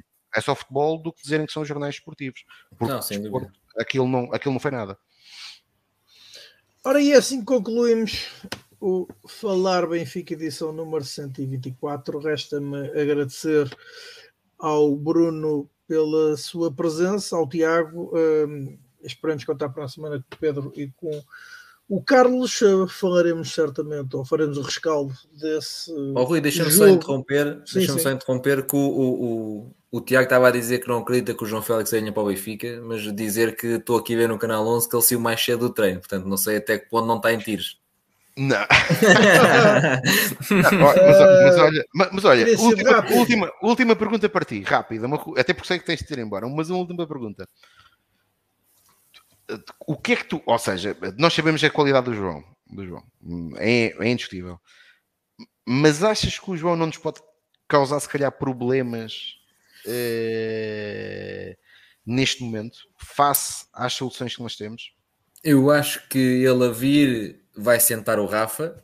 Isso pode trazer vários problemas. Uh, mas também acho que ele precisa mais do Benfica do que o Benfica dele neste momento. Isso também é verdade. Acho que é mais por aí. Mas pronto, é pá, é o que é. Eu aceitava sempre o João, mas. Não, eu também, eu também, atenção. Não, é, também. não é muito fácil, sim. E, e depois assim, uh, ias ter que jogar com, com o João, com o Di Maria, arranjar espaço para o Neres, arranjar espaço para os outros todos. É pá, e começa a haver aqui muitos egos. Porque pois, uh, tu mexes a mexer nos egos quando começa a haver lugares cativos. E tu não vais sentar nem o João nem, nem o Di Maria logo à partida. Pá, Sim, é e, é Isso, não, e, e, acho que isso ia levantar muitas questões. Pá, não, não, não acho claro que é um jogador do caraças para a realidade portuguesa uh, uh, e a partir de tudo cá, uh, pá, mas não acho que precisa mais ele do Benfica do que o Benfica dele neste momento. Não. Última pergunta, desculpa lá, estou-te mesmo a lixar. Diz, diz, diz, imagina, imagina o, seguinte, o seguinte cenário: o Félix só vem se vendermos o Ramos e o Félix é para Roger Schmidt o ponto de lança. Compravas? pá, eu não comprava, Ramos... eu não comprava, mas, mas, mas, ou seja, fazer aquilo que ele fez com o Guedes no ano passado. Uh, não acho que acho que não é que ele vai render mais, uh, não comprava por, por esse motivo. Uh, mas o Ramos acaba por ser um jogador engraçado que é marcou 27 gols sem, sem penaltis o ano passado, ou 25 ou 27, já não me recordo. E ninguém bem. gosta dele. E, e, é um rapaz que parece ser bom miúdo, divertido e caraças, mas uh, não consegue ser unânime. Epá, é um caso que não se percebe. Tipo, não, ele não consegue ter os adeptos do lado dele, pelo menos uh, todos, pelo menos uh, ser unânime, não consegue. Um, epá, mas, mas não, para, para vir para avançado, para ponta de lança, não, não valia a pena. Não. É facto, mas, mas, isso, mas, mas isso sabes, faz-me lembrar uma coisa. Há um benfiquista com, que é o Gonçalo, que hoje costuma estar aqui, que hoje não veio, mas que ele diz uma coisa que é verdade. O, o, nós temos algumas coisas no benfiquismo que são engraçadas, que é nós gostamos sempre de cobiçar uh, os jogadores dos outros e nos nossos valorizamos. Porque eu, eu, eu com o Gonçalo já dei este exemplo. O Nuno Gomes, quando veio do Benfica, e, e já veio muito mais jogador, até porque foi uma transferência do Boa Vista. O Nuno Gomes faz 18 golos na primeira época do Benfica, que, é um, que são números aceitáveis. Sim. Mas o Nuno marcou no campeonato 18 golos, do, em dois jogos marcou 9. Ou seja, okay, é uma época, pronto, ok, bons números e tal. Uh, o Gonçalo faz exatamente o contrário e não é. Pronto, é o que disseste, não é. Olha, mas o, mas o Vitor falou aqui, o Vitor falou aqui do, do. E se fosse o cancelo, ou. Ele disse Félix e cancelo. O Félix já, já falamos, mas por exemplo, o cancelo, lá está, também é utópico, mas, mas caso houvesse essa possibilidade, ah, já, já acho diferente. Já, mas já é diferente, porque já vai mexer no ego do Bá e claramente é alguém que não tem estatuto no balneário, portanto tinha que amochar.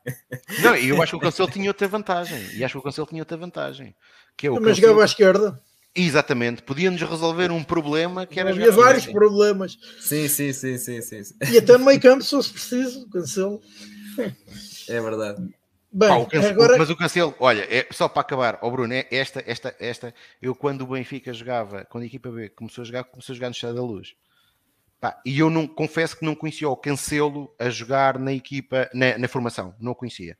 A primeira vez que, que vi o Cancelo a jogar foi na equipa B. E ele era júnior ainda. Uh, e a única coisa que eu me lembrava do Cancelo foi de umas declarações que ele deu numa pré-época com o Jesus, pá, que foram umas declarações que eu não gostei, que foi ele a dizer uh, na pré-época, ah, eu, jogador, eu sou uma espécie de Dani Alves, pá, e eu quando vejo o miúdo a dizer isto, e assim, é pá, este, este já tem a basófia muito em cima. Só que, entretanto, viu, viu o Cancelo a jogar na equipa B, e o primeiro jogo disse assim, este gajo é craque, que dói. Mas qual é, qual é a piada? É que nessa equipa que tinha jogadores só como o Cancelo, o Miguel Rosa, o, o André Gomes, uh, o próprio André Almeida, que foram tudo depois soluções para a equipa principal, o Benfica empatou 2 a 2 com o Braga em casa, no Cheio da Luz. Pá, e a velhada toda que estava lá, com muito respeito pelos sócios mais antigos do Benfica, então assim: aqui nenhum está jogador da bola. Pois, pois, pois, pois. Pá, mas sabes, sabes, eh, é mesmo para acabar, oh Rui, é mesmo que eu tenho que me ir embora, é mesmo para acabar. mas sabes que o Cancelo, até no feitio, é parecido com o Dani Alves, porque uh, uh, inclusive naquele, na, no Factory of Dreams, a psicóloga ou socióloga do Seixal diz que ele foi claramente um caso super, não é problemático, mas que deu muita luta a gerir aquela parte mental dele, e nós vemos que a carreira dele volta e meia aquilo, é, tem que alinhar a direção, aquilo tem que alinhar ali um bocado que não deve ser fácil, mas tem muito talento. É, pá, é... Muito foi, talento, muito talento, foi, muito talento. Daqueles pés. Sim, foi sim. o que aconteceu com o Guardiola, né? Sim, Parece. com o Guardiola, aquilo. Foi, mas, mas, mas ele, ele, com o Fernando, ele, ele, com o Fernando Santos, por acaso, por acaso é engraçado olhar a isto para o perfil. Eu acho que o Ronaldo, e eu respeito muito a carreira do Ronaldo, mas acho que o Ronaldo teve especialmente mal na forma muito, muito como, como, como tratou o Fernando Santos, que foi alguém que o protegeu sempre, até mais não e o Cancelo, que no próprio Mundial teve uma atitude num jogo claramente desagradado por não ser opção, e para mim o Fernando Santos esteve bem, devia ter feito isso, por exemplo, ao Ronaldo, mas esteve bem, porque o Daló estava claramente melhor do que o Cancelo, mas o Cancelo, no final, foi dos poucos jogadores que teve a hombridade de se despedir do Fernando Santos como, como deve ser. Uh, e pronto, e às vezes aquelas atitudes intempestivas eu acredito que num balneário seja difícil de gerir, ver o jogador a mandar o treinador para, para aqui ou para sim, lá. Sim, sim, sim, sim, mas parece-me que o Cancelo depois tem a cabeça no sítio certo, mas que... não é bom miúdo, é, é bom miúdo, coisa, mas é bom miúdo, sim. Mas dispara muito. Pá, para mim era já no Benfica, para mim era já no Benfica, se, também, se o City quiser. Também, também. Também. Exatamente, concordo. Uh, e agora sim, concluímos a falar Benfica 100 e 24 vai bater nas duas horas, faltam 15 segundos. É, portanto, é meu nome, é nome do Tiago, também do Bruno, a quem uma vez mais agradecemos o convite, agradecemos a presença de todos vós. Marcamos encontro para a vossa próxima semana para então uh, comentarmos esse derradeiro jogo de preparação com o Feyenoord uh, e fazermos ao fim e ao cabo um rescaldo daquilo que foi a pré-temporada do Benfica. Uh, comentaremos, obviamente, quaisquer outros temas que, se, que, venham a surgir entretanto. E então marcamos encontro convosco até lá. Saudações benfiquistas, boa noite e boa semana. E boa Benfica. Viva Benfica.